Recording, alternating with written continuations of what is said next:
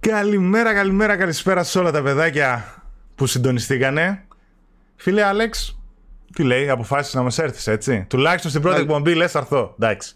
Τουλάχιστον στην πρώτη. Ότι ξεκινάμε, έτσι. Σου είπα, είσαι έτοιμος. Ξεκινάμε. και μου λες ποτέ δεν θα είμαι έτοιμος. Ε, τι να κάνω, να μην ξεκινήσω. Οκ, εντάξει, δεν πειράζει. καλημέρα. Καλημέρα, παιδιά. Καλημέρα, καλημέρα, καλημέρα, καλησπέρα. Όπως θέλετε, πείτε το. Λοιπόν, καλώς ήρθατε. Καταρχάς, ελπίζω να μας ακούτε και να μας βλέπετε καλά, γιατί έτρεχα λίγο τώρα τελευταία έτσι να ψιλοσετάρω την εκπομπή. ελπίζω να μας ακούτε και να μας βλέπετε καλά. Μετά από ένα τριήμερο εκδηλώσεων που είχαμε αυτές τις μέρες, ειδικά έτσι εγώ που ήθελα να ασχοληθώ και να ξεκινήσουμε δυνατά τη σεζόν, είχαμε την Παρασκευή το Disney and Marvel Games το οποίο θα σχολιάσουμε. Χθες είχαμε το Ubisoft Forward το οποίο θα σχολιάσουμε. Και σήμερα είναι το πρώτο επίσημο επεισόδιο του Gamecast για την έκτη σεζόν. Και ευχαριστούμε πάρα πολύ όσους μπήκανε από το πρώτο λεπτό και όσους φυσικά θα μπουν στη συνέχεια. Πόσες εκπομπές έμειναν για καλοκαίρι; Ε, μόνο 35. Πώ είχαμε κάνει πέρσι, δεν θυμάμαι, 36, 37, 38. δεν είχαμε και πολλές ελλείψεις πέρσι. Δηλαδή παίζει να χάσαμε μια-δυο Κυριακές. Μαξ, κάπου εκεί. Και εγώ έτσι, το, έτσι νομίζω. Ναι, ναι. Οπότε είμαστε λοιπόν πάρα πολύ χαρούμενοι για την πρώτη εκπομπή της α, νέας σεζόν. Είπαμε και με τον Άλεξ και θα συμφωνήσαμε να κάνουμε live το πρώτο επεισόδιο ε, γιατί θα ακολουθήσουμε την τακτική και την περσίνη όπου θα κοιτάμε τουλάχιστον μια φορά το μήνα να κάνουμε live τις εκπομπές και οι υπόλοιπες να είναι κονσέρβα. Θέλουμε η πρώτη να είναι live για να μπορούμε να μιλήσουμε έτσι πολύ πιο άμεσα με εσάς που θα μπείτε να μας δείτε, να μιλήσουμε για οτιδήποτε θέματα μπορεί να προκύψουν από περασμένες εβδομάδες που δεν είχαμε καλύψει εκπομπές. Γενικότερα θα έχουμε ένα δύο ώρο ε, μπροστά μας να μιλήσουμε. Φυσικά θέλαμε να είναι live και Κυριακή για να μπορέσουμε να καλύψουμε και τα events, τα χθεσινά και τα προχθεσινά, να τα έχουμε μέσα στην ύλη μας. Και είπαμε έτσι 12 ώρα μεσημεράκι που θα έβγαινε το, η κονσέρβα να βγούμε live και να τα πούμε με όλους εσάς. Καλώς ήρθατε λοιπόν παιδιά πίσω, όπως και εμείς. Ευχαριστούμε όλους όσους μπήκατε. Σας βλέπω τώρα στο chat. Θα τα πούμε όλα. Ωραία. Λοιπόν, από πού να ξεκινήσω τώρα δεν ξέρω. Έχω ξε... τέτοιο. Έχω ξεσυνηθίσει. Λοιπόν, Πες ό,τι θες. θα, ναι, ναι, όχι, θα ξεκινήσω από τα βασικά πρώτα. Τώρα πέτυχα τέτοιο, έτσι. Λοιπόν, η ομάδα γενικά του PS Addict έχει ενισχυθεί και έχει αλλάξει. Ε, μπήκανε καινούργια παιδιά στην ομάδα, στη συντακτική ομάδα του psaddict.gr στο site και τα παιδιά τα ευχαριστώ πάρα πολύ και μέσα από, το, από την εκπομπή γιατί ήδη από τις πρώτες μέρες δείξανε ότι είναι δυνατοί παίχτες και το έχουν ρε παιδί μου και έχουν πάθος και γράφουν και ενημερώνουν συνέχεια το site.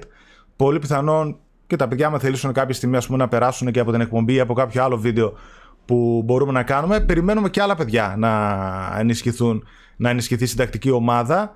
Ε, έχουμε επίσης την αποχώρηση του Στάθη. Ο Στάθης, παιδιά, αποχώρησε από την εκπομπή και από το site γενικότερα από την ομάδα του psi.gr γιατί ε, πάει φαντάρος το παιδί. Οπότε λέει, θέλοντας και μη, θα φύγει. Είχε ας πούμε και άλλες υποχρεώσεις. Και πλέον μπορείτε να κοιμάστε με τα παράθυρα και τις πόρτες ανοιχτές. Που θα είναι φαντάρος ο Στάθης. Δεν έχετε να φοβάστε τίποτα. θα γίνει κανένα. Θα φαντάρος.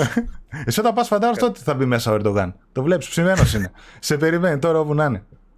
Το πιστεύω κι εγώ αυτό, αλλά θα δούμε. Μήπως αποφύγουμε με κάποιον τρόπο. Όχι τίποτα άλλο. Έχω και ένα site να κρατήσω. Δεν, δεν γίνεται. Βέβαια, βέβαια, βέβαια. βέβαια. Να λείψω ένα χρόνο. Ναι, ναι, ναι, όχι, δεν γίνεται. Θα σε πω το Γιάννη σε γράψει τρελόχαρτο. Δεν, δεν, Κάπου... δεν μπορούμε να καταρρέσουν. Μπράβο. Ο Γιάννης, μπράβο, ναι. Οπότε ναι, πέρα από τις α, νέες, α, τα νέα ονόματα στο site, έχουμε την αποχώρηση του Στάθη και πάω να μπω σιγά σιγά στα τυπικά για να μπούμε και λίγο στο zoom της εκπομπής με τα νέα και οτιδήποτε άλλο ξέρω εγώ έτσι προκύψει. Λοιπόν, θα ξεκινήσω φυσικά λέγοντας ότι και για ακόμη μία σεζόν το market24.gr είναι μαζί μας παιδιά. Τα παιδιά από εκεί θέλουν άλλη μια σεζόν να μας στηρίξουν ε, και σαν ε, χορηγοί και με διάφορους διαγωνισμούς που θα κάνουμε μέσα στη χρονιά. Υπάρχει επίσης ο κωδικός PS Addict που μπορείτε να έχετε δωρεάν μεταφορικά για αγορές άνω των 25 ευρώ σε όλη την κατηγορία gaming, είτε αυτή αφορά accessories, παιχνίδια για όλες τις πλατφόρμες, κονσόλες κτλ. Και ενδέχεται να βγάλουμε και κάτι καινούριο. Α, φυσικά να πω ότι έχουμε το group μας στο PS Addict, ε, Greek PlayStation Addicts psaddict.gr στο facebook όπου εκεί κυρίως έχουμε ένα μεγάλο interaction με εσάς, πολλές ανακοινώσεις, μιλάμε λίγο έτσι πιο άμεσα, κάνουμε διάφορες έτσι ε, συζητήσεις. Να το βάλω εδώ, τώρα φαίνεται άλλο. Και να μπείτε και εκεί, μισό λεπτό, ορίστε. Και φυσικά να πω ότι συνεχίζει το Gamecast, τώρα βέβαια που είναι live θα ανέβει λίγες ώρες μετά το τέλος. Το Spotify, Google Podcast, Apple Podcast, όπου μπορείτε και, ευρύ, εκεί, εκεί να βρείτε το Gamecast, να το στηρίξετε. Μπορείτε όσοι το έχετε ακούσει να μπείτε και να βαθμολογήσετε, που και αυτό βοηθάει στο rating της εκπομπής και γενικότερα να μας στηρίξετε με διάφορους τρόπους. Αυτά φίλε Άλεξ. Και για τα memberships επίσης, ε, τα έχω ήδη ανανεώσει. Θα πω περισσότερα έτσι στη νέα εκπομπή με κανένα καινούριο βιντεάκι. Ευχαριστώ ήδη όσους μας στήριξαν και μέσα στο καλοκαίρι και συνεχίζουν να μας στηρίζουν τώρα με τα memberships. Υπάρχει link κάτω στην περιγραφή που μπορείτε να μπείτε να δείτε ε, το τι έχει το κάθε tier, τι μπορεί να σας προσφέρει με ένα μικρό ελάχιστο χρηματικό ποσό για να στηρίξετε το κανάλι. Ρίξτε ένα like στο βίντεο τώρα πριν ξεκινήσουμε έτσι εδώ που βλέπω που λέει ο Κουακουέρος Χάκη και πάνω λίγο στα σχόλια, ρε, πριν ξεκινήσουμε. Δεν έφερα και γλυκά. Έχω τα κλείνουν τα πέντε χρόνια. Ναι. Είναι, είναι γενέθλια εκπομπή. Ε, γι' αυτό ήρθες εσύ, γι' αυτό έκανες εμφάνιση. Α, πέντε χρόνια PS Addict. Ε, πόνος. Μόνο πόνος.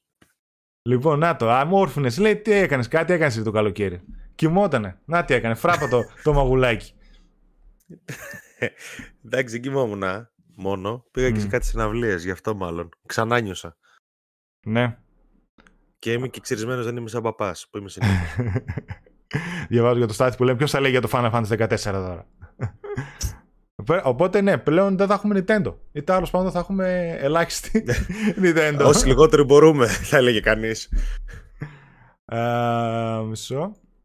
Ωραία. Επίσης, ναι, μπράβο, έχουμε και τον Μάριο που και αυτός θα φανιστεί στις εκπομπές, ο οποίος και αυτός παίζει έτσι JRPGs και Ιαπωνικά γενικότερα. Ό,τι ιδέα βγαίνει, θα έλεγε κανείς πιο πονηρεμένος από μένα. Ναι, εντάξει, ok, okay, ρε παιδί μου, αυτό είναι το γούστο του τώρα. Τι να κάνουμε. Αυτά τα περίεργα. Αυτά τα περίεργα. Τα χρωματιστά. Λοιπόν, τι να κάνουμε, να μπούμε έτσι στα, στα νεάκια. Λίγο γενικότερα στα της εκπομπής. Θα, ξε... θα ξεκινήσουμε... Ναι, ναι, θα μιλήσουμε γενικότερα παιδιά και με Sony. Ε, είπαμε έτσι λίγο να σχολιάσουμε για το θέμα της τιμής παρακάτω, γιατί δεν το προλάβαμε, δεν υπήρχε εκπομπή. Ε, έχει, έχει πολλά νεάκια να πούμε, πέρα από τα δύο events που είχαμε. Επίσης, λίγο ε, η μορφή της εκπομπής θα παραμείνει πάνω κάτω η ίδια. Ε, ένα καινούριο που βάλαμε είναι ότι θέλουμε σε κάθε εισαγωγή της εκπομπής, πρώτα-πρώτα, να λέμε τις κυκλοφορίες της επόμενης εβδομάδας. Δηλαδή βγαίνει Κυριακή εκπομπή, τι θα παίξουμε στο PlayStation ε, για αρχή, σε PS4 και PS5 θα, θα λέμε μόνο, τι θα παίξουμε από Δευτέρα μέχρι και την άλλη Κυριακή που θα έχουμε τη νέα εκπομπή. Ιωάννη Βουλμιώτης, ευχαριστούμε πάρα πολύ φίλε μου για το ε, member που έγινες. Μας βοηθάει πάρα πολύ. Α, και πάμε να ξεκινήσουμε. Πάμε. Κάτι είχε. Ναι, μισό λεπτό. Γεια σου Βαγγέλη, καλώς τον. ε, λοιπόν, πάμε στις κυκλοφορίες. Για να δούμε. Ωραία. Εντάξει, πιο χαλαρό από το περιμένω. Πιο χαλαρό, δηλαδή, ναι. Ήτανε... Sorry. Ήταν να βγουν πολλά πραγματάκια, πήγαν πίσω, αλλά όλο και κάτι έχει, εντάξει. Ναι, ναι, ναι. Α, λοιπόν, θα ξεκινήσουμε από 12 του μηνός, έτσι, και μετά, οπότε, 13 Σεπτεμβρίου έχουμε το Ισόσνο, το οποίο είναι πρώτο παγκοσμίου πολέμου first person shooter. Ισόνζο είναι αυτό το, είναι συνέχεια των uh, και ένα άλλο, ε, τα οποία είναι στο store, είναι online ε, shooters, ναι. first person. Mm. Ε, 64 παίκτες νομίζω, δεν ξέρω τι έχουν κάνει. Πώς τα λένε ρε γάμο, το Verdun και... Τέλος πάντων, είναι δύο, είναι δύο παιχνίδια. Αυτό είναι το τρίτο. Ναι. Ε, στην ίδια λογική. Δεν ξέρω τώρα ποιος τα έχει παίξει. Είναι καθαρά shooter multiplayer μόνο. Δεν είναι κακά όπως έχω δει. Ναι. 13 Σεπτεμβρίου επίσης έχει ένα παιχνίδι το οποίο το αναμένει αρκετός κόσμος και είναι το Metal Hellsinger. Το οποίο είναι ένα first person παιχνίδι ε, τα, που ταυτόχρονα είναι και rhythm game, κάπως έτσι από ό,τι κατάλαβα. Δεν το έχω παίξει, νομίζω υπάρχει ένα demo, αλλά λένε ότι είναι ωραίο, έτσι. Έχει πολύ πλούσια μουσική γκάμα από ό,τι φαίνεται. Mm. Καθαρά για ανθρώπους που ακούν. Καθαρά. Θα το ευχαριστούν περισσότερο όσοι ακούνε metal, ρε παιδί μου. Mm. Έχει πολύ μεγάλα ονόματα μέσα. Και, και εγώ νομίζω ότι θα βγει καλούτσικο αυτό. Δεν ξέρω τώρα εντάξει που μπορεί να φτάσει ένα rhythm first person shooter, αλλά. Ναι. Okay. Mm. Uh, μετά έχουμε το. Για το PS5 είναι το Metal Hellsinger, έτσι. Μετά για το 15 Σεπτεμβρίου PS5, PS4 Dispots Game Dystopian Army Builder. Ό,τι ναι. και αν σημαίνει αυτό, δεν έχω ιδέα. Πραγματικά. 15 Σεπτεμβρίου το Outer Wilds για το PS5. Κυκλοφορεί έτσι το upgrade που υπάρχει. 15 Σεπτεμβρίου το Wayward Strand για PS5, PS4. 15 Σεπτεμβρίου το SBK 22. Το οποίο είναι με μηχανές έτσι το, το παιχνίδι. 16 Σεπτεμβρίου το Hidden Through Time Definitive Edition. Το οποίο αυτό είναι ένα πολύ απλό finding game από ό,τι κατάλαβα.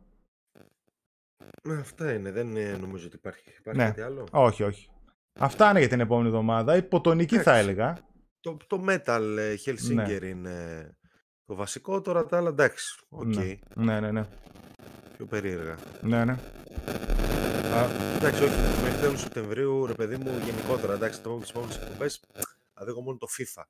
Ναι. Ε, θεωρώ ότι βγαίνει από μεγάλες κυκλοφορίες. Από εκεί πέρα πας Οκτώβριο που γίνεται χαμός. Και... Αλλά θα τα πούμε στον καιρό τους. Και το MBK που κυκλοφόρησε. Το, MBK, το NBA 2K που κυκλοφόρησε τώρα, έτσι. 100 GB παιχνίδι. Το έχουμε πάρει και για review. Όπω Χριστέ μου. Ναι, Αυτό ναι, ναι. Το πράγμα, δηλαδή δεν, ξέρω τι κάνουν. Πραγματικά δεν μπορώ. Εγώ, εγώ το είπα και το εννοώ ότι είναι λόγος για μένα που δεν παίρνω το παιχνίδι τώρα. Είναι, είναι πολύ τέτοιο.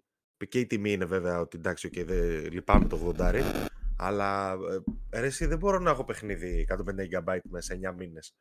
Ναι. Θα πάρω σε πτώση τιμής, τουλάχιστον το έχω ένα τρίμηνο, τετράμινο. Δεν, δεν παλεύεται. Μπήκα, είδα στα δικά μου. Καταρχάς δεν έχω χώρο. Έχω 40 GB ελεύθερα και μπήκα, είδα πούμε, το μεγαλύτερο παιχνίδι που έχουν το Grand Turismo που έχει φτάσει γύρω στα 115 γίγα μαζί με τα updates. Δηλαδή 150 είναι τεράστιο. Και θέλω να βάλω τώρα το Modern Warfare πήρα, το 1, να το παίξω πριν βγει το 2. Το οποίο γι' αυτό πρέπει να είναι install καμιά 100 γίγα και. Γιατί σου βάζει μαζί όλα. Ό,τι θες. Της Παναγία στα μάτια. Ποιο, ποιο, ποιο Modern Warfare? Το 1. Α, το, το, το 19. Ναι, ναι, το 19. Ναι, είναι, είναι μεγάλο, ναι, ναι γιατί ναι. πρέπει να κατεβάσεις ε, και πράγματα που δεν θες. Ναι, ναι, ναι. Γι' αυτό. Λοιπόν. Μα εγώ γι' αυτό είχα σταματήσει να παίζω το Modern Warfare. Το είχα διαγράψει λόγω χώρου. Όχι ότι δεν είχα. Δεν, δεν, δεν ήθελα άλλο να μου τρώει 200 GB. Ναι, ναι, μα είναι τεράστιο και αυτό σκέφτομαι. Ότι ελπίζω στα υπόλοιπα να τα αφαιρείς. Εσύ ελπίζεις. Ελπίζω, με αυτή την ελπίδα θα πάω. Λοιπόν, να μπούμε οπότε στα νεότερα. Ok. Okay.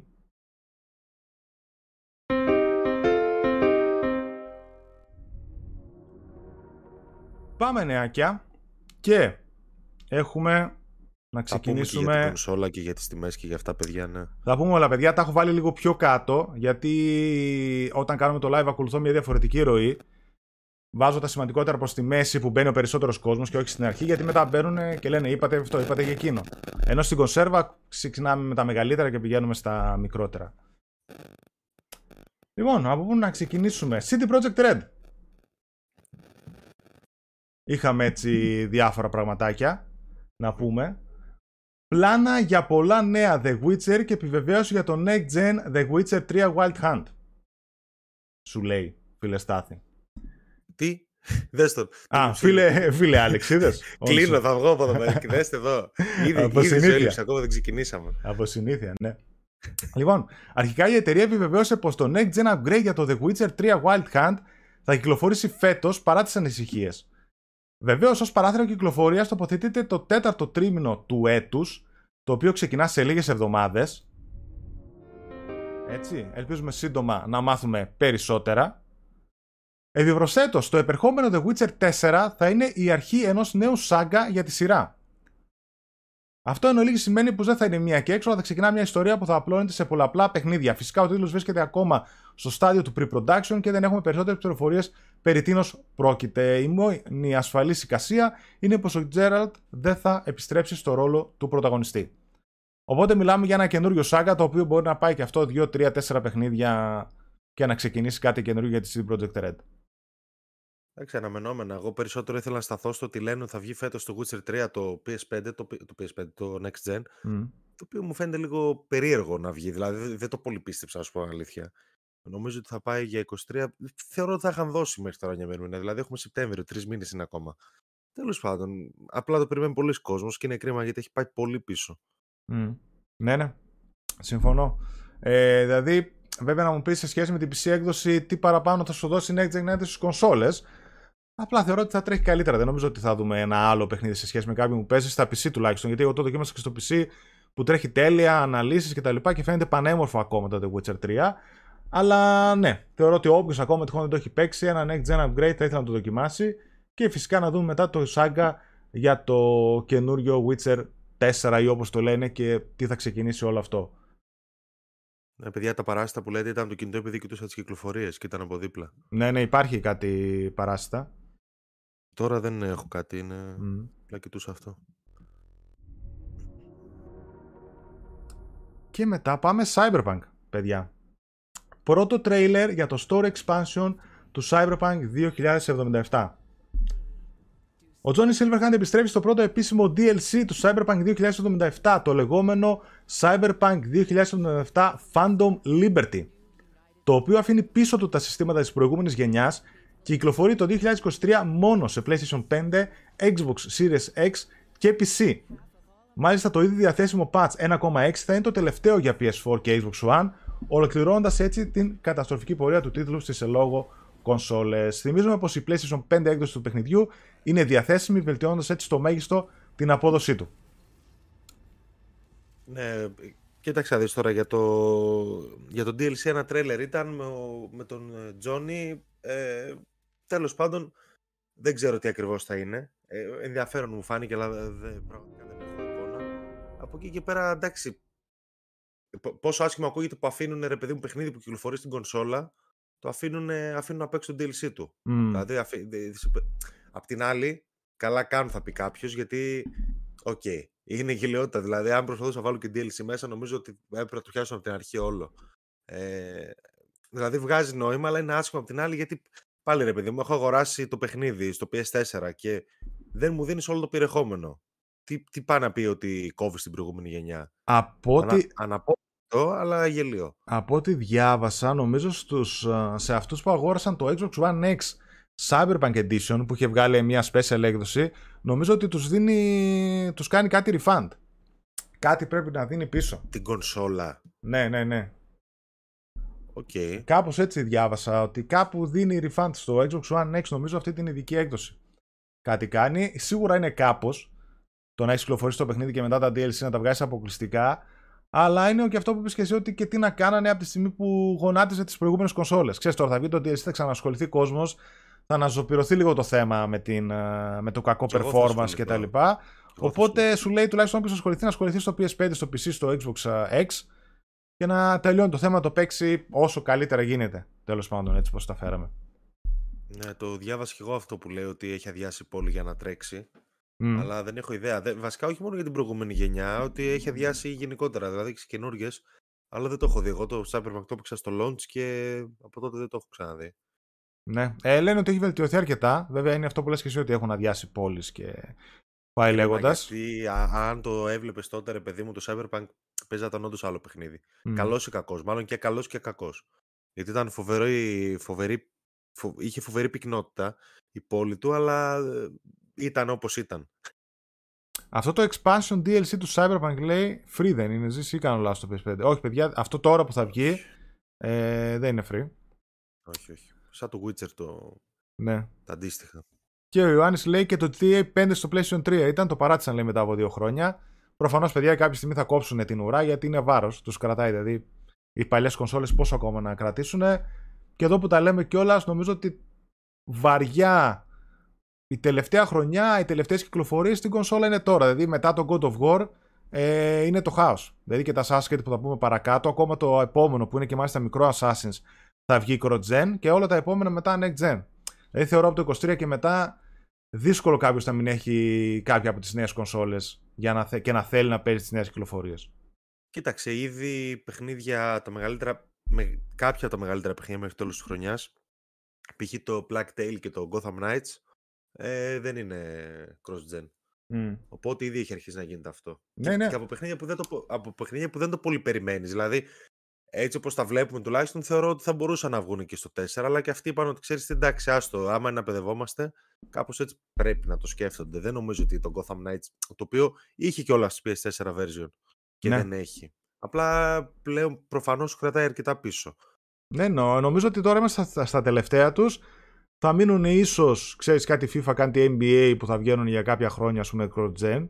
Τίποτα έτσι πιο φτωχές εκδόσεις. Θα βγει επίσης cross-gen. Call of Duty, OK, μπορεί ας πούμε ακόμα και το χρόνο, ίσως κάποιο άλλο, δεν ξέρω, θα δούμε.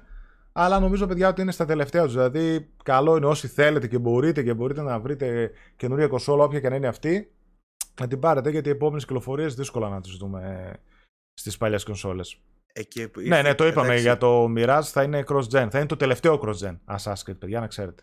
Και πρέπει κιόλας να γίνει αυτή η μετάβαση. Έτσι, δηλαδή, κλείνουμε δύο χρόνια σε λίγο. Ναι, ναι. Κάποια στιγμή πρέπει να γίνει αυτό το πράγμα. Συμφωνώ. Και άργησε λόγω των γεγονότων από εδώ και από εκεί. Θυμάσαι κάτι Gran Turismo και, και God of War, όχι το God of War, και ακόμα ένα που δεν τα λέγανε cross-gen και τα είπαν στην πορεία cross-gen η Sony. Τέλος πάντων, εντάξει, αυτά είναι πολύ, παίζουν πολλά και, και επικοινωνιακά και, και το stock και, τέλος πάντων, ε, και λίγο παπάντζα. Έτσι κι αλλιώς. Καλά, καλά, καλά. Εντάξει. Αλλά ναι, οκ. Okay. Ε, λοιπόν, μετά έχουμε πρώτο καθαρό gameplay trailer για το God of War.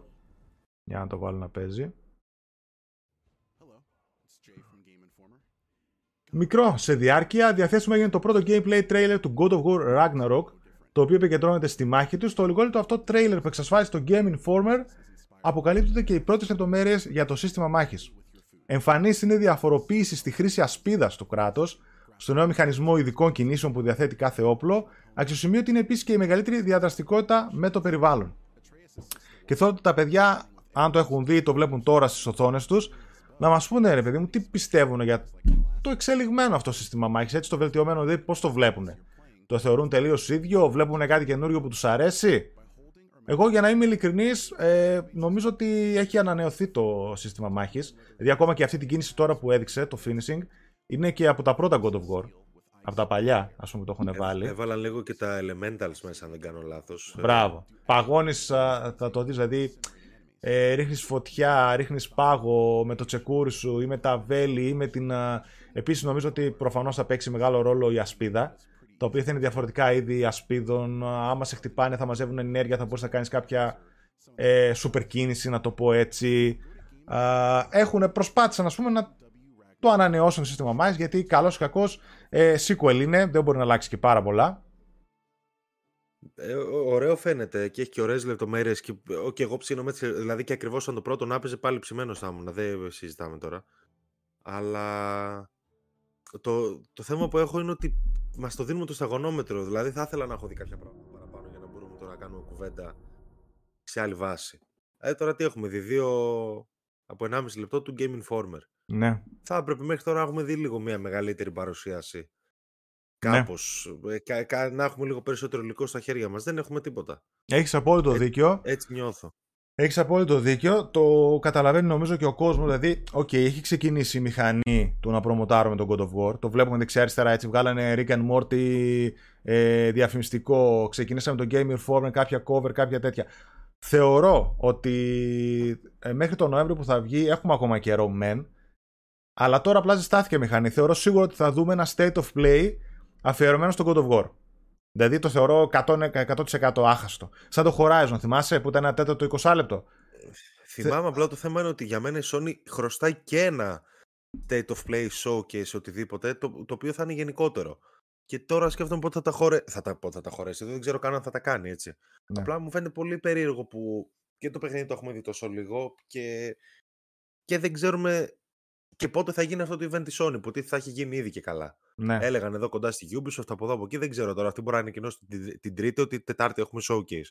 Αλλά τι να σου πω, πολύ, πολύ ησυχία αργά μου το. Η αλήθεια είναι ότι είναι ενοχλητική ησυχία και μέχρι τώρα μας έχει απασχολήσει η Sony ε, και με διάφορα αρνητικά έτσι νεάκια που θα πούμε και παρακάτω. Εννοείται, ναι. Θέλω να πιστεύω ότι θα δούμε ένα PlayStation Showcase μέσα στο Σεπτέμβρη. Δηλαδή προς τα τέλη, ίσως μετά τις 20. Μα δεν πρέπει. Νομίζω ότι το χρωστάει. Ναι, ναι, νομίζω ότι το ναι. χρωστάει. Η Sony θεωρώ ότι πρέπει να δείξει ένα PlayStation Showcase για να ζεστάνει και τον κόσμο και να βγει και να πει ρε παιδιά ότι ξέρετε τι. Είμαι εδώ, έχω αυτά, φτιάχνω ακόμα αυτά, έχω να σας δείξω Spider-Man 2, έχω εκείνα. Το hype είναι εδώ ζωντανό, πάρτε κονσόλες. Ε, θεωρώ επίσης ότι αυτό που έλεγα πριν ότι στανταράκι Οκτώβρη θα είναι, αρχές Νοέμβρη θα είναι, θα δούμε ένα State of Play Deep Dive για τον God of War. Το οποίο God of War, παιδιά, τώρα εδώ που το συζητάμε, να μείνουμε και λίγο, μιας και θα είναι μεγαλύτερη κυκλοφορία μέχρι το τέλος της χρονιάς. Θεωρώ ότι αν το σκεφτούμε, λίγο ή θα, ή θα, λίγο, πώς θα το πω τώρα, όχι να μας αποπλαν... όχι να μας αποπλανήσει, πώς θα το πω, όχι να μας κορεδέψει, να μας κρύψει, να μας παραπλανήσει, έτσι, μπράβο. Προσπαθεί λίγο να μας παραπλανήσει η Sony και το God of War με αυτά που μας δείχνουν. Πρώτον, γιατί μέχρι τώρα αυτά που είδαμε είναι πολύ λίγα. Είναι από περιοχές που προφανώς είναι από την αρχή του παιχνιδιού και που μοιάζουν είναι οι ίδιες με το πρώτο παιχνίδι. Ενώ παιδιά, αν σκεφτούμε ότι αυτή τη στιγμή μιλάμε για απλά ένα δεύτερο God of War το οποίο θα κλείσει όλο το saga, το Nordic Saga, πάνω να πει ότι αυτό το God of War πρέπει και επιβάλλεται να είναι τεράστιο σε περιεχόμενο. Ξέρουμε ότι θα πάμε σε όλα τα βασίλεια, το πώς θα το καθίσουμε στο καθένα και τι θα κάνουμε θα φανεί βέβαια, αλλά θεωρώ ότι μιλάμε για ένα πολύ μεγάλο σε περιεχόμενο παιχνίδι. Σαν sequel, τα βασικά του, ας πούμε, ε, σε ένα επίπεδο τα γραφικά του, το σύστημα μάχης, το skill tree κτλ. μπορεί να παραμένουν ίδια, η δομή του ίδια, αλλά θεωρώ ότι μέσα θα είναι γεμάτο από περιεχόμενο. Ο χειμώνας που έρχεται για το Ragnarok, τα χίλια δυο bosses, οι διάφορες εξελίξει που μπορεί να έχουν μέσα οι χαρακτήρες, το... τα πόσα βασίλεια μπορούμε να πάμε, όπλα που μπορεί να είναι κρυφά. Δηλαδή, ξέρετε, ήδη λέμε μεταξύ μας ότι μπορεί να πάρουμε το σφυρί του Thor. Θεωρώ ότι έχει πολύ πράγμα να δείξει και δεν θα το δούμε. Ότι πάρα πολλά θα μείνουν κρυφά και στα reviews θα δούμε ότι τελικά μιλάμε για ένα μεγάλο παιχνίδι, ότι μέσα μπορεί να έχει πάρα πολλές εκπλήξεις και, και τέτοια πράγματα. Θεωρώ ότι μέχρι το τέλος ε, θα μας δείχνουν βασικά πράγματα. Σίγουρα θα ρίξουν και διάφορα τυράκια Εντάξει, να για να ενθουσιαστεί αλλά... ο κόσμος. Αλλά, καταλαβαίνετε τι λέω. Ε, ναι, κατα... Ε, και, και, δεν θέλω κι εγώ να δω. Θέλω να πάω και να μην ξέρω πολλά για το παιχνίδι, όπως με κάθε παιχνίδι που παίζω.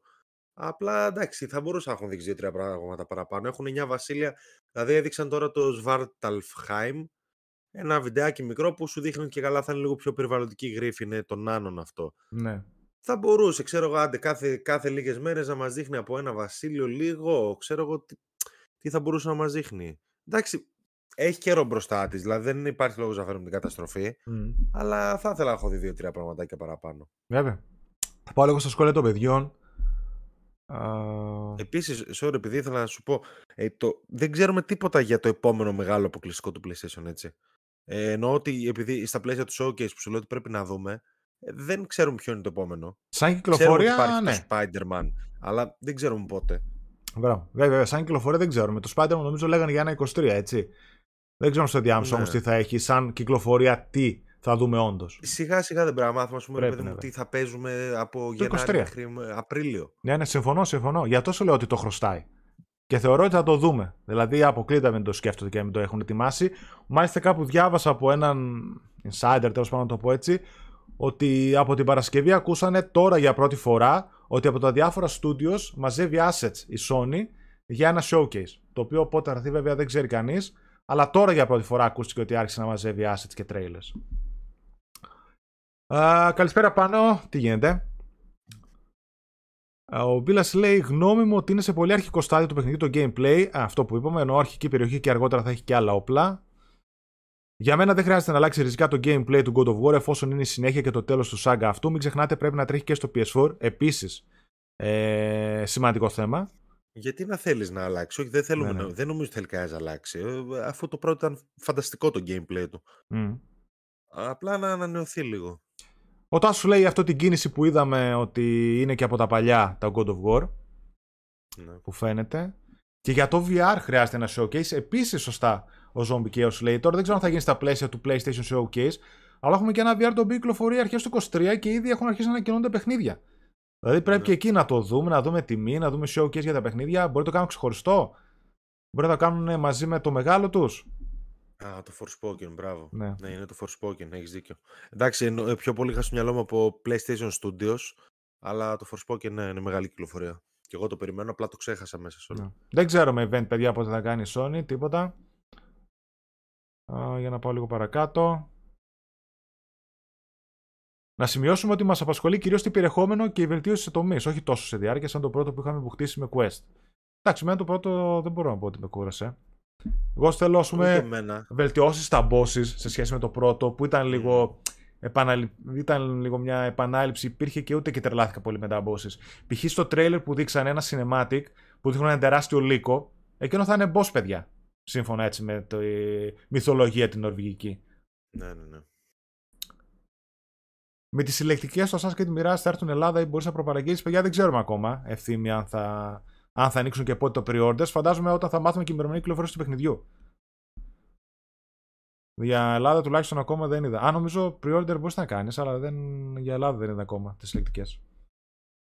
Καλημέρα, καλησπέρα σε όλους όσους μπήκανε. Θα τα δούμε όλα, παιδιά, και Silent Hill σας έχω παρακάτω και όλα. Λοιπόν, προχωρήσουμε. Νομίζω το καλύψαμε για τον God of War, δεν έχει και κάτι άλλο παραπάνω να πούμε. Το Midnight που ρωτάει ο Κώστας αν μας αρέσει ποιο είναι στο το Fight Express, γιατί εγώ δεν το έχω παίξει αν είναι σε αυτό. Το Midnight, μήπως είναι το Midnight Suns, αυτό της uh, Marvel που βγαίνει; Α, δεν ξέρω. Να μας πει. Final Fantasy. Ναι, είναι και τα Final. Ναι, έρχονται τα Final Fantasy, απλά τώρα δεν ξέρω αν αυτό είναι, αν θεωρείται μεγάλο αυτό που έρχεται ε, τώρα. Του χρόνου ναι.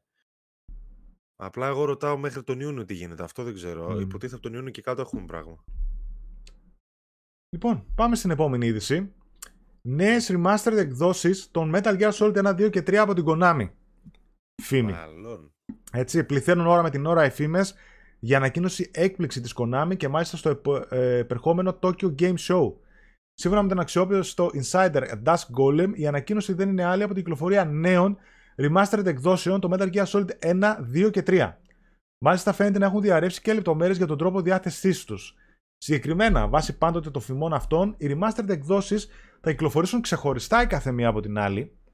Όποιος δε προβεί στην αγορά όλης της τριλογίας θα λάβει δωρεάν τα πρώτα 16 τα Metal Gear Solid 1 και 2 στα MSX ε, σύστημα που ήταν. Πιθανολογείται πως η ανακοίνωσή του θα γίνει από τον προσκεκλημένο της Konami στο TGS Yuki Kaji, γνωστό voice actor στις 16 Σεπτεμβρίου του 2022. Το οποίο μου κάνει εντύπωση γιατί οι remaster τα έχουν κάνει ήδη αυτά. Ρε. Τι, τι, τι νέο remaster θα γίνει, τόσο, τόσο καλύτερη δουλειά θα κάνουν. Να τρέχει σε 4K, ας πούμε, 60, ξέρω εγώ. Ε, ε, με, ε, εγώ βασικά έχω κουραστεί πάρα πολύ με τις φήμες για Metal Gear και Silent Hill, αλλά ε, επειδή τον Dash Golem τον έχω δει ότι όσες φορές τον έχω ψάξει και έχει πει κάτι ότι πέφτει μέσα. Και τώρα αυτές οι λεπτομέρειες για 16 bit και ότι θα πάρεις αυτά και θα κυκλοφορήσεις πολλές λεπτομέρειες. Ή κάποιος έχει βγάλει από το μυαλό του όλες αυτές, ε, δηλαδή έχει χτίσει ένα ολόκληρο πράγμα στο μυαλό του και το έχει βγάλει προς τα έξω ή ισχύει. Εγώ θα ήθελα λίγο να ισχύει, να σου πω αλήθεια, γιατί είναι ευκαιρία να τα παίξω. Ε, θα μου πεις γιατί δεν βάζεις και τα παλιά απλά στο, ξέρω εγώ, στο premium. Θα μπορούσε να κάνει αυτό. Ναι. Ε, OK, okay, εντάξει. Δεν, δεν νομίζω ότι παίζει τόσο άνετα. Ε, Τέλος για μένα ευπρόσδεκτα αν συμβούν. Αλλά δεν ξέρω. Δεν... Έχω χάσει λίγο την εμπιστοσύνη. Όχι την εμπιστοσύνη μου.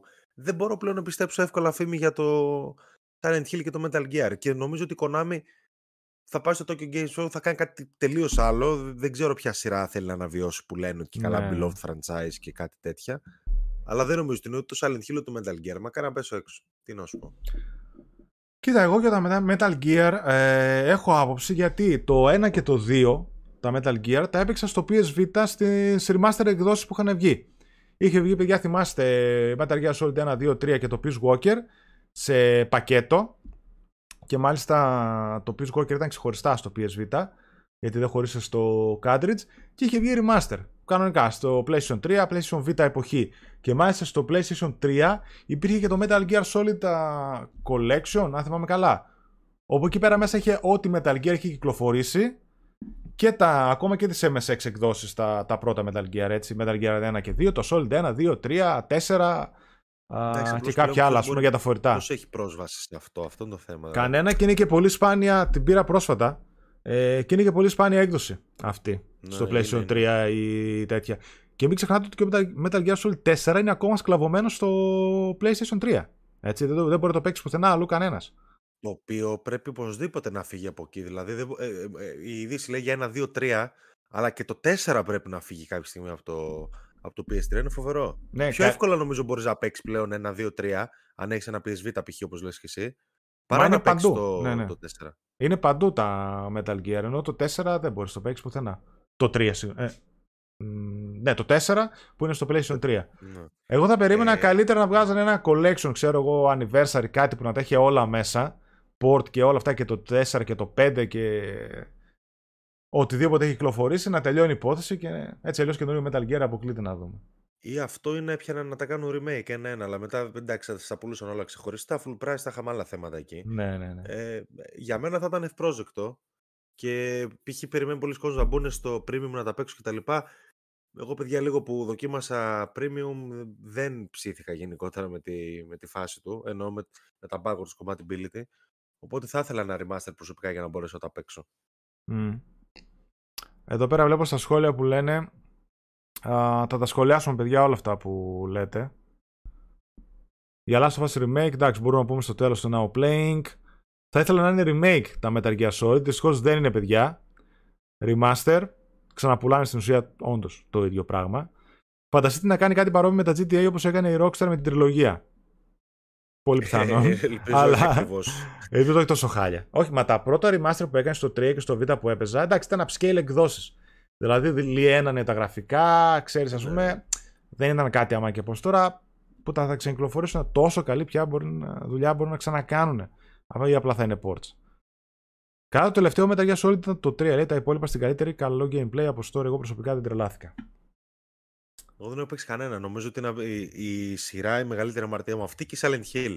Ε, αυτό και το Silent Hill, δηλαδή με την Konami δεν τα πάω καλά, ρε παιδί μου. Λοιπόν, τώρα που είπε Silent Hill, πάμε σε αυτό. Το νεάκι. Διαρροή σου λέει screenshots από το υποτιθέμενο Silent Hill 2 Remake. Εν τω μεταξύ δεν είναι η μόνη διαρροή έτσι. Αυτή έχουμε στο site, αλλά γύρω-γύρω παίχτηκε ένα τρελό πανηγύρι. Ναι. Γαϊτανάκι. Άλλος βγήκε ότι υπάρχει με ένα κωδικό όνομα. Δηλαδή γίνεται. Τέλος πάντων. Ψιλο... Πες, ε, Κοίτα, ψιλοκουράζει λίγο γιατί ασχολούμαστε κάθε λίγο και λιγάκι με το Silent Hill. Έτσι. Εγώ θυμάμαι και πέρσι κάθε λίγο και λιγάκι. Ενώ θα. Απλά... Ναι. Ε, τίποτα, ενώ θα ε, περιορίσαμε να περιμένουμε. Ναι, ναι. Συμφωνώ ε, και, και, το έχω πει κιόλας ότι έχει παραγίνει, ειδικά με το Silent Hill όπως είπα και πριν, απλά αυτή τη φορά φαίνονταν να είναι λίγο πιο, λίγο πιο απτές πληροφορίες. Τι να σου πω. Ναι. Κοίταξε, θεωρώ δεδομένο ότι υπάρχει κάποιο Silent Hill κάπου. Στάνταρ, στάνταρ, στάνταρ, στάνταρ. Τώρα πιο... Υπάρχει να πούμε τα παιδιά ότι οι φήμες λένε ότι υπάρχει Silent Hill 2 Remake από την uh, Bloober Team που έχει βγάλει το Layers of Fear, το Observer, το The Medium και μάλιστα κυκλοφόρησαν και καλά κάποια screenshots ας πούμε από αυτό. Λένε ότι υπάρχει καινούριο Silent Hill το οποίο υποτίθεται ότι θα είναι και αποκλειστικό ε, χρονικά τουλάχιστον, χρονική αποκλειστικότητα στο PlayStation 5. Να δούμε τώρα τι από όλα αυτά ισχύει. OK, okay, τώρα τα screenshots α, δεν έχουν να πούνε κάτι. Π.χ.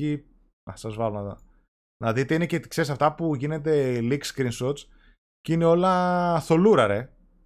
Ε, εντάξει, μα πολλοί κόσμοι μπορεί να φτιάξει αυτή τη, αυτή τη φωτογραφία μπορεί να τη φτιάξει σε 10 λεπτά. Δηλαδή δεν έχει να λέει κάτι. Μπορεί να είναι και fan concept.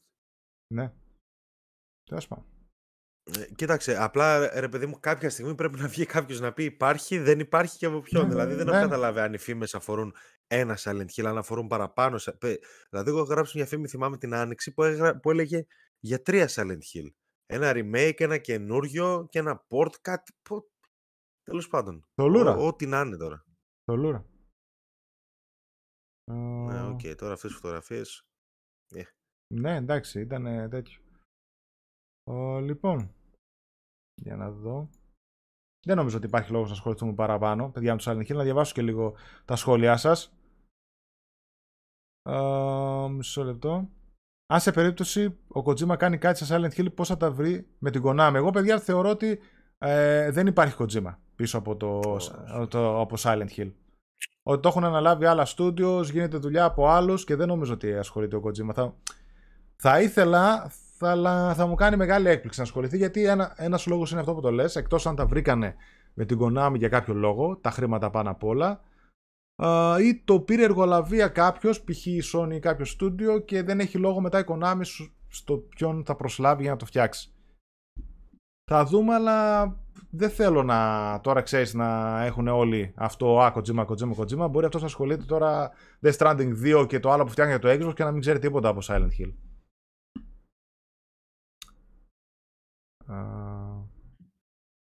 Φωτογραφίες κανείς δεν ξέρει, παιδιά. Αν είναι εθνέ ψεύτικες, μια θολούρα είναι έτσι κι αλλιώς. Θα πούμε και για το Jim Ryan και για το Call of Duty.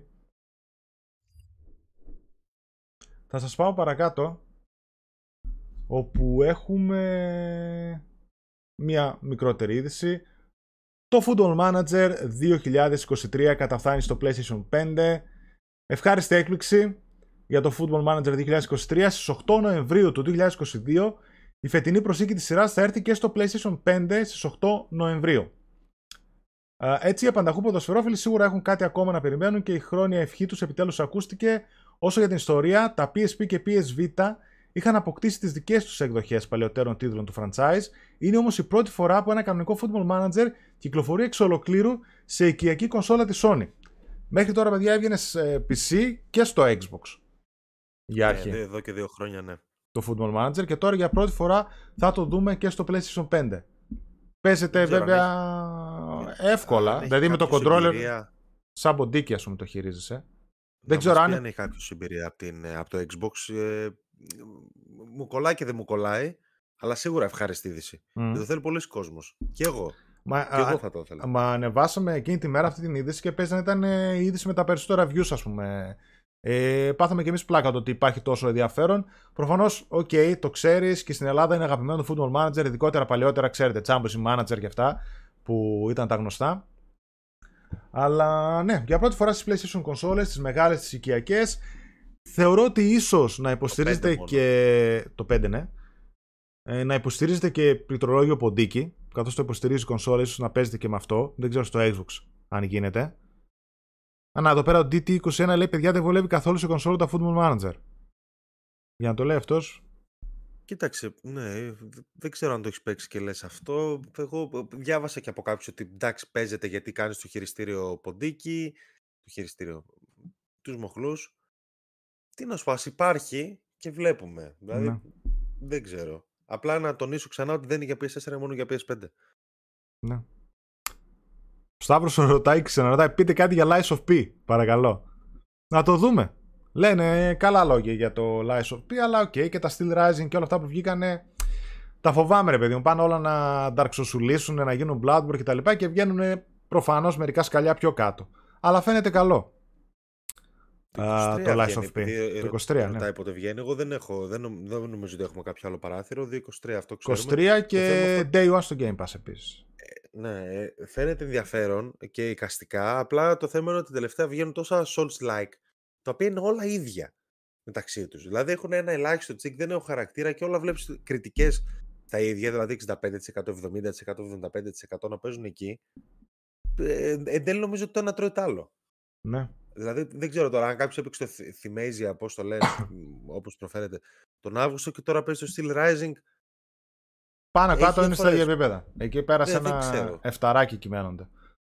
Γι' αυτό δεν ξέρω αν μπορεί να ξεχωρίσει το Lies of P. Δηλαδή το εικαστικό του φαίνεται ωραίο και η ατμόσφαιρα σίγουρα. Αλλά να το δούμε. Δεν, δεν έχουμε να πούμε και πάρα πολλά. Α, για να δω. Μακάρι το Manager να έχει έφρυστο μενού στις κονσόλες. Έχει πολύ υλικό μόνο για χειριστήριο. Το πραγμάτα, όχι δεν ξέρω πότε βγαίνει. Έχει φάει αναβολές. Απλά όποιος έχει παίξει χρόνια σε PC μετά σε κονσόλα είναι βάσανο. Είναι διαφορετική η έκδοση λέει, του PC από τη κονσόλας και PC είναι υπέροχο γιατί βάζει μέσα φωτογραφίες παιχτών, γήπεδα κτλ.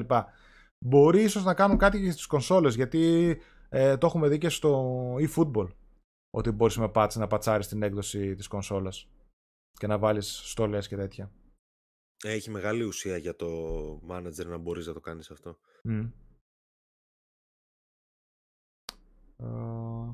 Εδώ πέρα λένε το Steel Rising πολύ καλό πανέμορφο είναι αρκετά μεγάλο. Το Themnesia δεν είναι καλό. Ο Γρηγόρης λέει ότι βλέπει όλα παιχνίδια μπαίνουν στο Game Pass Day One. Προφανώς Γρηγόρη και η Microsoft, επειδή προς το παρόν δεν έχει δικά της παιχνίδια, κυνηγάει να πάρει third party να βάλει στο Game Pass. Η Sony όντως ακόμα δεν έχει τόσες πολλές Day One κυκλοφορίες. Αυτό. Αλλά ευκαιρία να πούμε για τα. Α, σε λίγο. Σε για λίγο. τα PS Plus. Γιατί καλός μήνας. Mm. με έμφαση στην ιστορία αναπτύσσεται το επόμενο Battlefield. Έτσι, κάτι τελείως απρόσμενο που βγήκε μέσα στην εβδομάδα. Η EA ανακοίνωσε ότι ένα νέο Battlefield βρίσκεται υπό ανάπτυξη, το οποίο θα επικεντρώνεται περισσότερο στην ιστορία παρά στο online κομμάτι. Η εταιρεία υπεύθυνη για αυτό το παιχνίδι είναι η Ridgeline Games, η οποία αποτελείται από βετεράνους της βιομηχανίας, με επικεφαλής στον δημιουργό του Halo Reach, Marcus Leto, η Ridgeline Games στοχεύει να δημιουργήσει ιστορίες που θα ταιριάξουν στο σύμπαν των Battlefield. Η συνέντευξη τύπου με τον V. Zambella, ο οποίος είναι υπεύθυνος του franchise στο Battlefield, δήλωσε: Με τον Μάρκο και την υπόλοιπη εξαιρετική ομάδα της Ridgeline να συγχωνεύονται με την ήδη παγκοσμίου φήμους ομάδα, το Battlefield είναι πιο δυνατό από ποτέ. Εντάξει, το πιο δυνατό από ποτέ αμφιλεγόμενο είναι μετά το Patatrack που έκανε και το καινούριο. Αλλά νομίζω ότι ένα single player Battlefield παιχνίδι λείπει. Γιατί παιδιά τα Battlefield τα παλιά, ας πούμε και το 3 και το 4 και ειδικά και τα Bad Company και αυτά είχαν πολύ ωραίο single player campaign. Ε, είναι ένας καλός τρόπος να φέρουν κόσμο πίσω και να αναπτερώσουν λίγο το ενδιαφέρον και εγώ το έχω ξαναπεί ότι δεν υπήρχε κανένας λόγος να κυκλοφορήσει το 2042 έτσι. Το 2042 χωρίς να έχει ένα μικρό campaign μέσα όπως είχε το 5 ας πούμε. Ε, λες και δεν υπάρχουν δηλαδή καλά κάνουν τώρα που τα διαχωρίζουν. Ο ένας να πιάσει το multiplayer ο άλλος να πιάσει το campaign και να βγάλουν κάτι καλό. Γιατί έχει ωραίες ιστορίες στο Battlefield και αξίζουν. Απλά δεν μπορούν να κάνουν ένα μεγάλο, ένα μεγάλο ποιοτικό σύνολο. Λείπει αυτό το πράγμα, πάντως και εγώ το πιστεύω πάρα πολύ και ήταν ένας λόγος που πιστεύω καταρακώθηκε και το 2042 γιατί θα έλεγες τουλάχιστον ξέρω εγώ έχει καλό campaign και το multiplayer δεν παίζεται. Τώρα δεν έχεις από πουθενά να κρατηθείς. Δυστυχώς. Ναι. Για όσους δεν τα έχουν παίξει, παιδιά, το campaign του Battlefield 1 μου άρεσε και του 5 Εντάξει, κάποιες στηριούλες είναι, είναι αυτόνομες στηριούλες αυτές από κάποιες ώρες η καθημεία και το 5 δεν είναι κακή.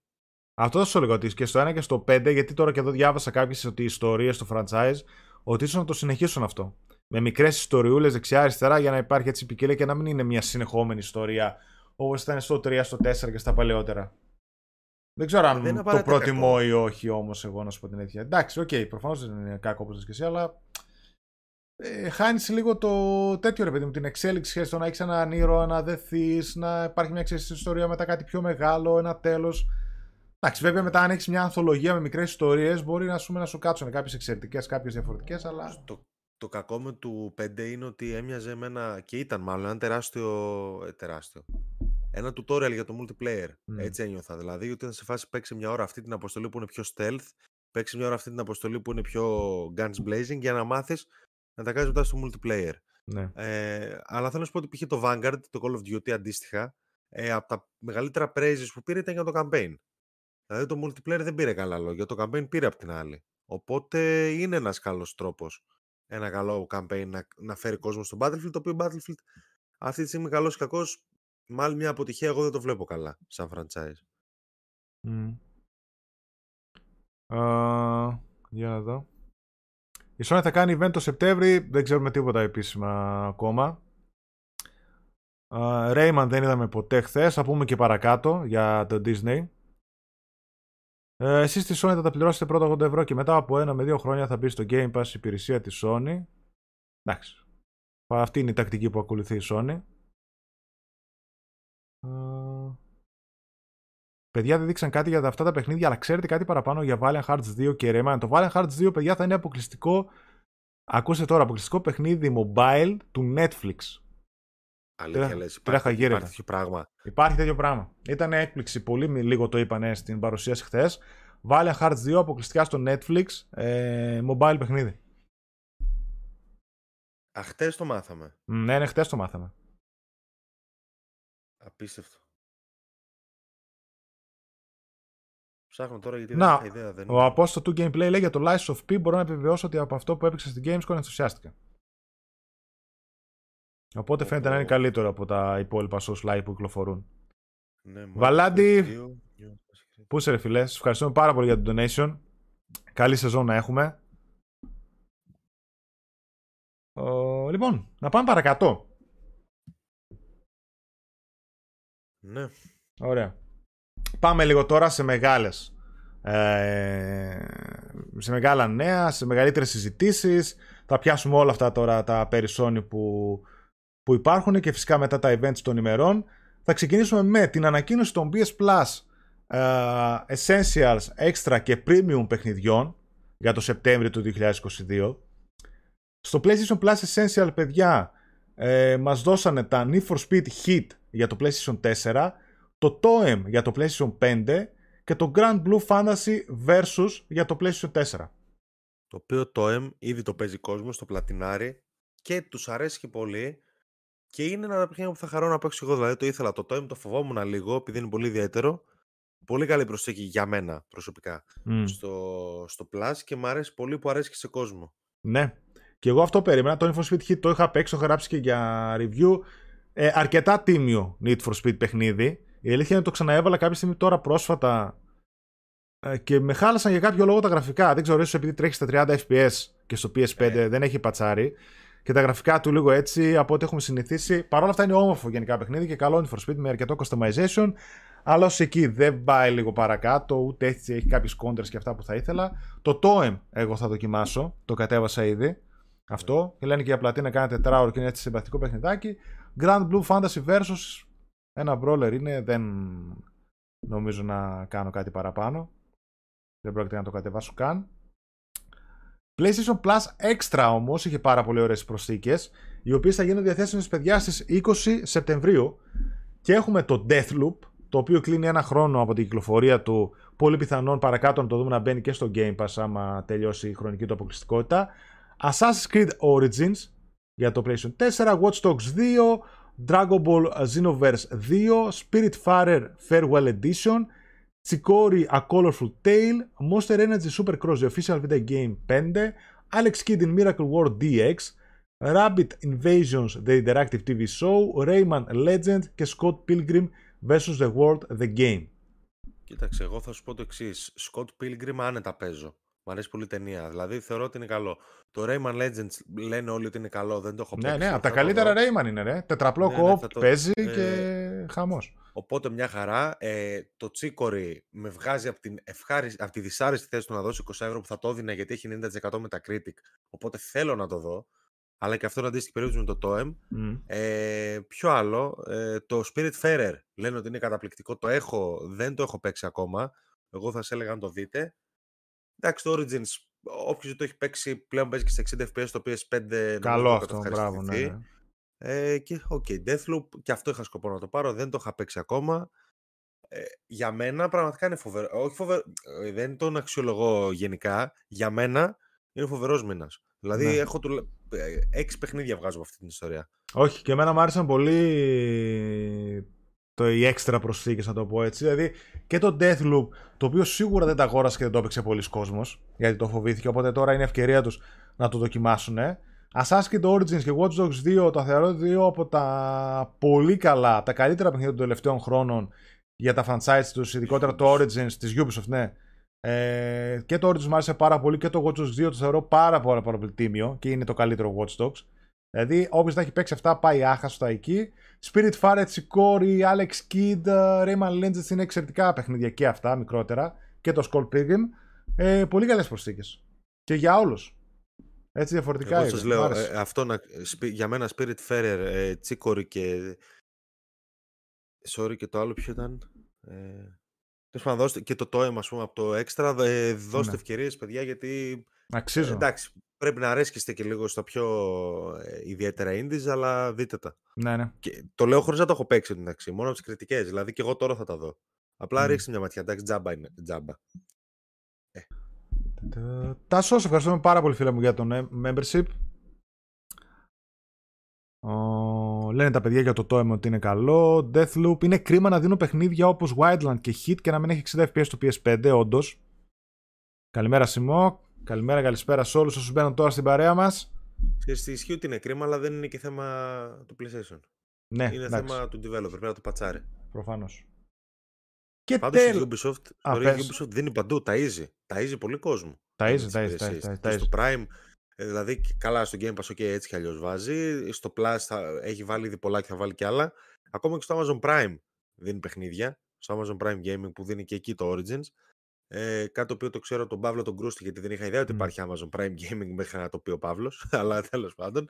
Ε, θέλω να σου πω ότι δίνει αβέρτα, δεν, δεν... δεν, δεν, δεν τα κρατάει. Ε, και δεν σταματάει εκεί. Βγάζει ακόμα και χτες που είδαμε τα καινούργια παιχνίδια, τα βγάζει πρώτον Google Stadia. Ποιος βγάζει παιχνίδια εκεί ακόμα; Ναι. Είναι στο Amazon Luma, που είναι η streaming υπηρεσία της Amazon, όπου εκεί έχει δικό της κανάλι. Ναι, ναι, ναι. Ubisoft Plus Classics σε PlayStation 5, πολύ πιθανότητα να έρθει και στο Xbox.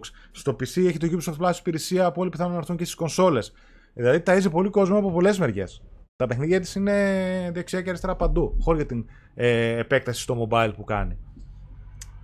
Και για να τελειώσω την είδηση, έχουμε προσθήκες επίσης και στο PS Plus Premium, στις retro προσθήκες δηλαδή, Siphon Filter 2, The Sly Collection, Sly Cooper Thieves in Time, Bentley's Hack Pack, Toy Story 3 και Kingdom of Paradise. Όπου νομίζω ξεχωρίζουν Siphon Filter 2, όποιος μπορεί ακόμα να παίξει PlayStation 1 παιχνίδια, Sly Collection είναι παιδιά η remaster έκδοση των παιχνιδιών και στέκεται πολύ καλά. Και το Sly Cooper Thieves in Time, το οποίο για μένα είναι το αγαπημένο μου Sly Cooper και πρέπει οπωσδήποτε να το παίξετε. Βέβαια μιλάμε για PlayStation 3 παιχνίδια που πάνε να πει streaming ε, μέσω της υπηρεσίας. Ε, Αν και αυτά νομίζω ότι δεν θα έχουν πρόβλημα γιατί είναι platformers και τέτοια. Ε, ευκαιρία είναι να πω κάτι πριν απαντήσω στο Δάνη που ρωτάει κάτι. Θέλω να, να πω για το premium που ρωτάει κιόλας ε, παρακάτω, ε, ότι ε, παιδιά εγώ, πολύ απο... εγώ απογοητεύτηκα πάρα πολύ από το premium, από, από το πώς τρέχουν τα παιχνίδια. Είμαι εγώ παράξενος, ε, αλλά ξέρεις τι, όταν βλέπεις το Red Dead π.χ. το πρώτο, να τρέχει όπως τρέχει στο Xbox, δείτε βιντεάκια στο Series X, ε, και να τρέχει όπως τρέχει στο PlayStation είναι απογοητευτικό. Δηλαδή εγώ προσπάθησα να το παίξω το Red Dead που λατρεύω το 2, Μπορεί να είναι το, στα top 3 παιχνίδια όλων των εποχών και δεν μπορώ να το παίξω. Το παράτησα. Μιλάς για το 1, έτσι. παιχνίδι, για το 1, για το 1. Άμα να παίξω ένα παιχνίδι με θολούρα, με ε, drop στα FPS, που από ό,τι μου είπαν ότι είχε και drop τότε, αλλά να μου φέρεις τα ίδια drop στο 2022, δεν μπορώ να το παίξω.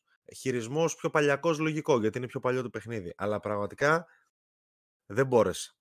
Το Arkham Origins π.χ. Το, το παίζω λίγο πιο άνετα και εκεί έχω κάποια drops με καλή σύνδεση ίντερνετ, να το τονίσω αυτό. Και γενικότερα δεν νομίζω ότι θα προσπαθήσω να παίξω άλλο. Θα δω ίσως το Aiko. Μόνο το Aiko. Ε, δεν νομίζω θα προσπαθήσω, παιδιά, να παίξω άλλο παιχνίδι από το Premium προσωπικά. Δεν μ' αρέσει... Δεν, δεν, δεν μ' αρέσει όπως τρέχουν τα παιχνίδια. Νομίζω ότι είναι πολύ τσαπατσούλικο το πώς σώνει τα... Streaming είναι. Τα... Τι περιμένεις; Χωρίς βελτιώσεις, χωρίς τίποτα. Ναι, δεν, δεν περίμενα κάτι άλλο, mm. αλλά δεν μπορώ να το παίξω. Δηλαδή, δεν μπορώ να το παίξω. Πραγματικά δεν μπορώ. Είναι... Πρέπει να μου βγει πίστη και δεν είναι κάποιο παιχνίδι δύο ώρων να πω άντε πάμε. Ναι, ναι, συμφωνώ. δηλαδή και το Origins που το βάζω το παίζω μισή ώρα και το κλείνω και πάω και παίζω κάποιο άλλο παιχνίδι. Δεν μου αρέσει το. Δηλαδή, εγώ τα slide δεν θα τα δοκιμάσω. Δεν έχω παίξει slide, έχω παίξει πολύ μικρός και δεν έχω καθαρή εμπειρία. Δεν νομίζω να δοκιμάσω να τα παίξω, δυστυχώς. Δηλαδή, ό,τι και να βάλεις στο premium, πολύ δύσκολα θα ενθουσιαστώ με κάτι από εδώ και πέρα. Απλά είναι κρίμα. Ναι, εγώ συμφωνώ και το λέγαμε βέβαια όταν πρώτο είδαμε και την υπηρεσία και ότι θα φανεί και με τον τρόπο βέβαια που θα εξελιχθεί το τι θα μπαίνει και στο premium, αλλά προσωπικά θεωρώ ότι είναι καρφωτά η καλύτερη επιλογή το extra. Πολύ πιο value for money, πολύ πιο σύγχρονα παιχνίδια που μπορεί να τα παίξει όλος ο κόσμος και να κάνει. Και το premium μετά απευθύνεται σίγουρα σε πολύ λιγότερο κόσμο. Και ειδικότερα αυτό που γίνεται με το streaming με το PlayStation 3. Δεν ξέρω αύριο μεθαύριο αν θα βάλουν και PlayStation 2 παιχνίδια ή αύριο μεθαύριο γίνει τόσο μεγάλη συλλογή που έχει πάρα πολλά classics μέσα και OK, okay, μπορεί κάποιος να θέλει να το έχει και να τα παίζει. Αλλά νομίζω ότι καρφωτά το περισσότερο κόσμος πάει για το έξτρα το οποίο βάζει εξαιρετικά παιχνίδια. Είναι πολύ καλό value for money. Και μετά επιλεκτικά πας για το premium. Δηλαδή, εμένα με βλέπω να κόβω το premium, να μένω στο έξτρα και επιλεκτικά ίσως κάποιες στιγμές να πηγαίνω στο premium. Μα ξέρεις ποιο είναι το κρίμα; Το κρίμα είναι ότι έχει καλά παιχνίδια μέσα. Δηλαδή, αναφέρει τώρα πούμε, το Puppeteer κάτι τέτοια παιχνίδια είναι πολύ ωραία να παιχτούν. Αλλά υπό αυτή τη μορφή δεν μπορείς να τα εκτιμήσεις εύκολα. Mm. Δηλαδή, πιο εύκολα παίζω ένα indie της κακιάς ώρας που έχω πάρει με 2,5 ευρώ από το store σε κάποιο sale. Πιο εύκολα θα το παίξω από το, ε, από το Red Dead ή το Ico ή αυτά. Δηλαδή, και δεν βγάζει λογική να ισχύει αυτό το ναι. πράγμα, έτσι. Κα... Γιατί ε... μιλάμε τώρα που σου λέω για indie που δεν ξέρω κι εγώ τι μπορεί σε πόσα FPS μπορεί να τρέχει, αλλά και πάλι θα τρέχει καλύτερα. Ναι. Κρατάω μια επιφύλαξη και μια ελπίδα ότι αύριο μεθαύριο θα βελτιωθεί η υπηρεσία, οι servers, θα ανεβούν οι αναλύσεις, το latency κτλ. και ίσως να μπορούν να παιχτούν πιο εύκολα. Το θέμα είναι ότι δεν νομίζω ότι θα δούμε αναβαθμισμένα γραφικά, ξέρω εγώ, ή κάτι όλο όπως κάνει native το Xbox, ας πούμε, στο Red Dead και το Assassin's Creed 1 που έχω δοκιμάσει, που είναι από τα λίγα έτσι που έχουν κάνει τις καλύτερες αναβαθμίσεις. Ε, ναι, εκεί πέρα έπεσε δουλίτσα. Αλλά τη δουλίτσα αυτή την έκανε η Microsoft, δεν την έκαναν τα studios. Δηλαδή τους πήρε και ναι. δουλειά. Ναι, ναι, ναι, η Microsoft έκανε δουλειά. Απλά και, και το άλλο που θέλω να πω είναι ότι για να μην είμαι ακόμα μοναδικός, το extra είναι πολύ ωραίο. Για μένα το extra είναι πολύ value και έχει πάρα πολύ πράγμα να παίξεις. Mm αναλόγως ο καθένας τι έχει παίξει κιόλας. Δηλαδή, εγώ έχω βρει κάποια ωραία κόπτορα και περιμένω να βάλουν οι υπόλοιποι παρέα έξτρα για να τα παίξουν μαζί. Έχω βρει, έπαιξα το Stray, έπαιξα το Iki Island το, από τον Director's Cut. Έχει πράγμα. Εντάξει, έβγαζε τα λεφτά σου με τη μία, ρε. Έβγαζε τα λεφτά σου με τη μία. Ναι. Θα παίξω Returnal, θα παίξω Deathloop. Δεν το έχω παίξει γιατί τα φοβόμουν λόγω δυσκολιών και ιδιαιτερότητας. Mm. Θέλω να σου πω ότι το έξτρα είναι πολύ καλό το και με καλές προσθήκες τώρα και τα Yakuza που μπήκαν και θα μπουν και άλλα. Ε, Τέλος πάντων. Ναι. Εντάξει, το premium ίσως αξίζει γιατί έχει μέσα τα, τα remaster, την ηλικιότητα που έχουν κάνει και έχουν τα remaster στο premium και όχι στο extra. Π.χ. τα μάφια και αυτά, αν δεν κάνω λάθος. Ναι, είναι ναι. μόνο στο premium. Ναι, ναι. Το οποίο είναι πολύ περίεργο. Για εκεί ίσως αξίζει να μείνεις στο premium για να έχεις τα Bioshock, τα μάφια και αυτές τις συλλογές. Για τα, για τα native παιχνίδια PS1, PS2 για μένα δεν αξίζει κάποιος ε, δυστυχώς. Ναι. Ένα το λέει, το λέει Αχηλέα αυτό. Ότι έχουν γίνει remaster στο 4 και μπορούν να τα παίξουν μόνος έχουν premium. Ναι, οπότε ναι, ίσως εκεί να είναι και αναγκαστικά κάποιος θα πάει και σε premium, σου λέει για να μπορώ να έχω και εκείνα. Εκεί ναι, εκεί ναι αξίζει γιατί είναι πολλά αυτά τα πράγματα. Δηλαδή, αν βάλεις και παίξεις τα μάφια μόνο ή τα Bioshock, τελείωσε. Στο βγάλε το 20 του ναι, χρόνου. Ναι, ναι, ναι. Βέβαια, βέβαια. Το 20 το σε βάθος χρόνου δεν είναι κάτι. Πολύ καλή λεπτομέρεια που το θυμηθήκατε, όντως. Ναι, για τα Assassin's δεν είπαμε. Έτσι, θα πούμε παρακάτω, Βαλάντι, τα έχουμε αφήσει τελευταία. Νικόλα, σε ευχαριστώ πάρα πολύ για τον donate, φίλε μου. Καλή σεζόν να έχουμε. Και πάμε παρακάτω, για να σας τρέξω και λίγο, έτσι ένα σύντομο. Το νέο PlayStation 5 firmware update κατέφθασε και έφερε διάφορα πραγματάκια που ζητούσαμε καιρό. Ένα είναι το Game Library Game List, φάκελη, αστερίσκος τεράστιος. Υποστήριξη 1440p ανάλυσης, που πάνω από ότι υποστηρίζει πλέον monitors, που πολλοί έτσι παίζουν με monitors και ήταν ένα από τα ε, μεγαλύτερα συζήτηση features που θέλανε για την κονσόλα. Βελτιώσει στο Game Base, βελτιώσει στο Game Help, καλύτερη πρόσβαση στις δραστηριότητες πρόοδου. Μ' άρεσε αυτό, δηλαδή έχουν βγάλει κατευθείαν από κάτω, γιατί ήταν κρίμα εκεί έτσι που ήταν εχωμένος στις καρτέλες. Έχουν βάλει πρώτο πρώτο κουμπί να συνεχίσεις το παιχνίδι. Το οποίο είναι σαν να είναι resume και σε δύο δευτερόλεπτα παίζεις το παιχνίδι που έπαιζες στο τέλος. Σου κάνει κατευθείαν load το τελευταίο save. Σύγκριση 3D ήχου και κανονικού στέρεο. Το μέγεθο αναβάθμιση είναι μόλις 1 GB. Προφανώς το έχετε κάνει όλοι όσοι έχετε PS5. Μικρής στάσης στους Game Library, Game List ή φάκελοι που όλοι νομίζουν ότι είναι αυτό που θέλαν όλοι και τελικά είναι ε, δύο βήματα μπροστά, ένα βήμα πίσω. Δεν είναι φάκελοι όπως θέλουμε στο μενού, στο βασικό της κονσόλας που έχει το PlayStation 4 να κάνω ένα φάκελο indies, να κάνω ένα φάκελο multiplayer, να κάνω ένα φάκελο. Ε, δεν ξέρω εγώ τι έχω να παίξω, backlog, οτιδήποτε. Είναι απλά λίστες που γίνονται στο game library, στα παιχνίδια που έχεις αγοράσει, που έχεις, ξέρω εγώ, κάνει redeem κτλ. OK, okay, καλό είναι να υπάρχει. Από ό,τι διάβασα, διάβασα, το λέγαμε στο chat κάπου, το είδε. Δεν θυμάμαι, έλεγαν και καλά ότι για να αποφύγουν το crunch ότι ξεκινήσαν με το μισό αυτό feature και ότι το επόμενο βήμα είναι να μπουν οι φάκελοι και στο βασικό μενού στη σειρά παιχνιδιών του ε, PlayStation. Μου, τώρα όμως, ε, Αλλά... Το crunch. Ναι. Δυο βήματα μπροστά, ένα πίσω. Πλάκα κάνεις. Κλείνει δύο χρόνια κονσόλα. Δηλαδή, τι crunch τώρα χρειάζεται mm. για να βάλεις φακέλους μέσα, πλάκα μου κάνεις. δεν είναι ότι. Και, και στο κάτω-κάτω έπρεπε να υπάρχει εξ αρχής. Ναι, ναι, Συγγνώμη ναι. κιόλας. Δεν δε δικαιολογείται να μου λες δύο χρόνια μετά ότι α, βάλαμε το μισό γιατί δεν μπορούσαμε. Τι πλάκα κάνεις. Είναι δηλαδή, πολύ. Ναι. Είναι πολύ βολικό το folders. Εγώ είχα φάκελο με τα multiplayer παιχνίδια μέσα. Φάκελο με τα indies, φάκελο με αυτά που θέλω να παίξω, ξέρω εγώ. Φάκελο με τα. Με αυτά που θες να ξαναπέξει. Ναι, με τις μισές πλα... μισές πλατίνες, ξέρω εγώ, που κάποια στιγμή μπορεί να επιστρέψω και να τις πάρω. Ε, ε είναι, είναι καλό ρε παιδί μου. Εδώ πέρα ξέρεις, παίζεις, άλλα πάνε μπροστά, άλλα πίσω. Σου έχει περιορισμένα. Εγώ ήταν, ήταν. Εγώ αυτή τη στιγμή μέσα σε κάποια φάση είχα μαζί με τα. Βέβαια είχα πάρα πολλά indies τα οποία δεν πιάνουν megabytes. Είχα, είχα 60 παιχνίδια. Mm. Πραγματικά 60 παιχνίδια. Ναι. Και είχα και χώρο. Γιατί ήταν πολύ μικρά. Αυτά όλα, αν τα είχα κατηγορημένο, θα ήταν μια χαρά. Εδώ τα έπαιζα και τα διέγραφα κατευθείαν για να μου βγαίνουν μπροστά τα άλλα. Για να μην ψάχνω. Αλλά τι να το κάνω στο collection τώρα με 600 ψηφιακά παιχνίδια; Mm. Θα κάτσω να βάλω 650 σε φακέλους και για ποιο λόγο, τι θα κερδίσω; Τέλος πάντων, τίποτα, όχι, αυτά είναι. Ναι. Αυτό που ήταν ωραίο και έφερε αυτό το patch ε, χωρίς να πολύ αναφερθεί είναι ότι μπορείς πλέον να βλέπεις όλα τα τρόπαια. Ε, ε, τα κρυφά τρόπαια. Με τα κρυφά τρόπαια ένα-ένα πλέον μπορείς να τα κάνεις όλα μαζί. Ναι.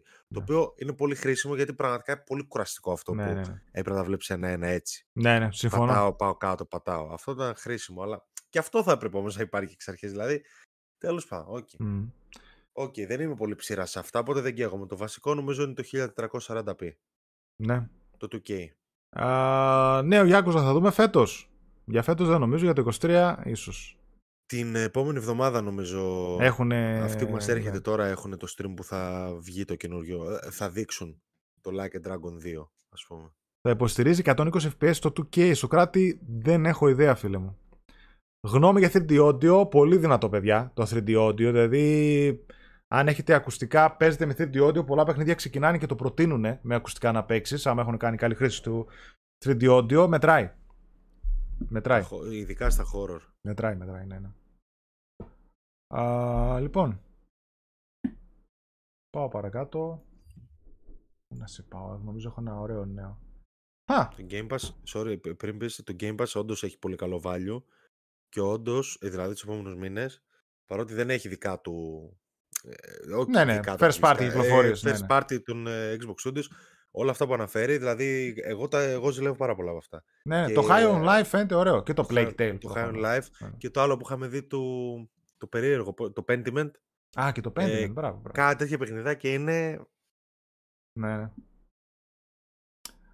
Λοιπόν, πάμε λίγο σε ένα παλαιότερο θέμα που να σχολιάσουμε κι εμείς και είναι η αύξηση τιμής του PlayStation 5.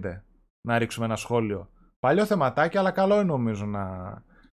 Μιας και είμαστε και PlayStation Podcast να φάμε λίγα λεπτάκια εδώ πέρα. Το νέο παιδιά το ξέρετε όλοι, βγήκε και ανακοίνωσε η Sony ότι ανεβάζει την τιμή του PlayStation 5 σε ορισμένες χώρες του κόσμου όπως είναι η Ευρώπη, η Ιαπωνία, χώρες της Ασίας κτλ. Ε, κατά 50 ευρώ και αντίστοιχα νομίσματα. Στην Αμερική δεν υπάρχει αύξηση και είναι έτσι από από και από τα λίγα, ένα πρωτοφανές ε, φαινόμενο όπως στις κονσόλες για πρώτη φορά αντί για πτώση τιμής με την πάροδο του χρόνου να έχουμε αύξηση. Έχει γίνει άλλη μία φορά νομίζω στο PlayStation 4 μόνο στον Καναδά.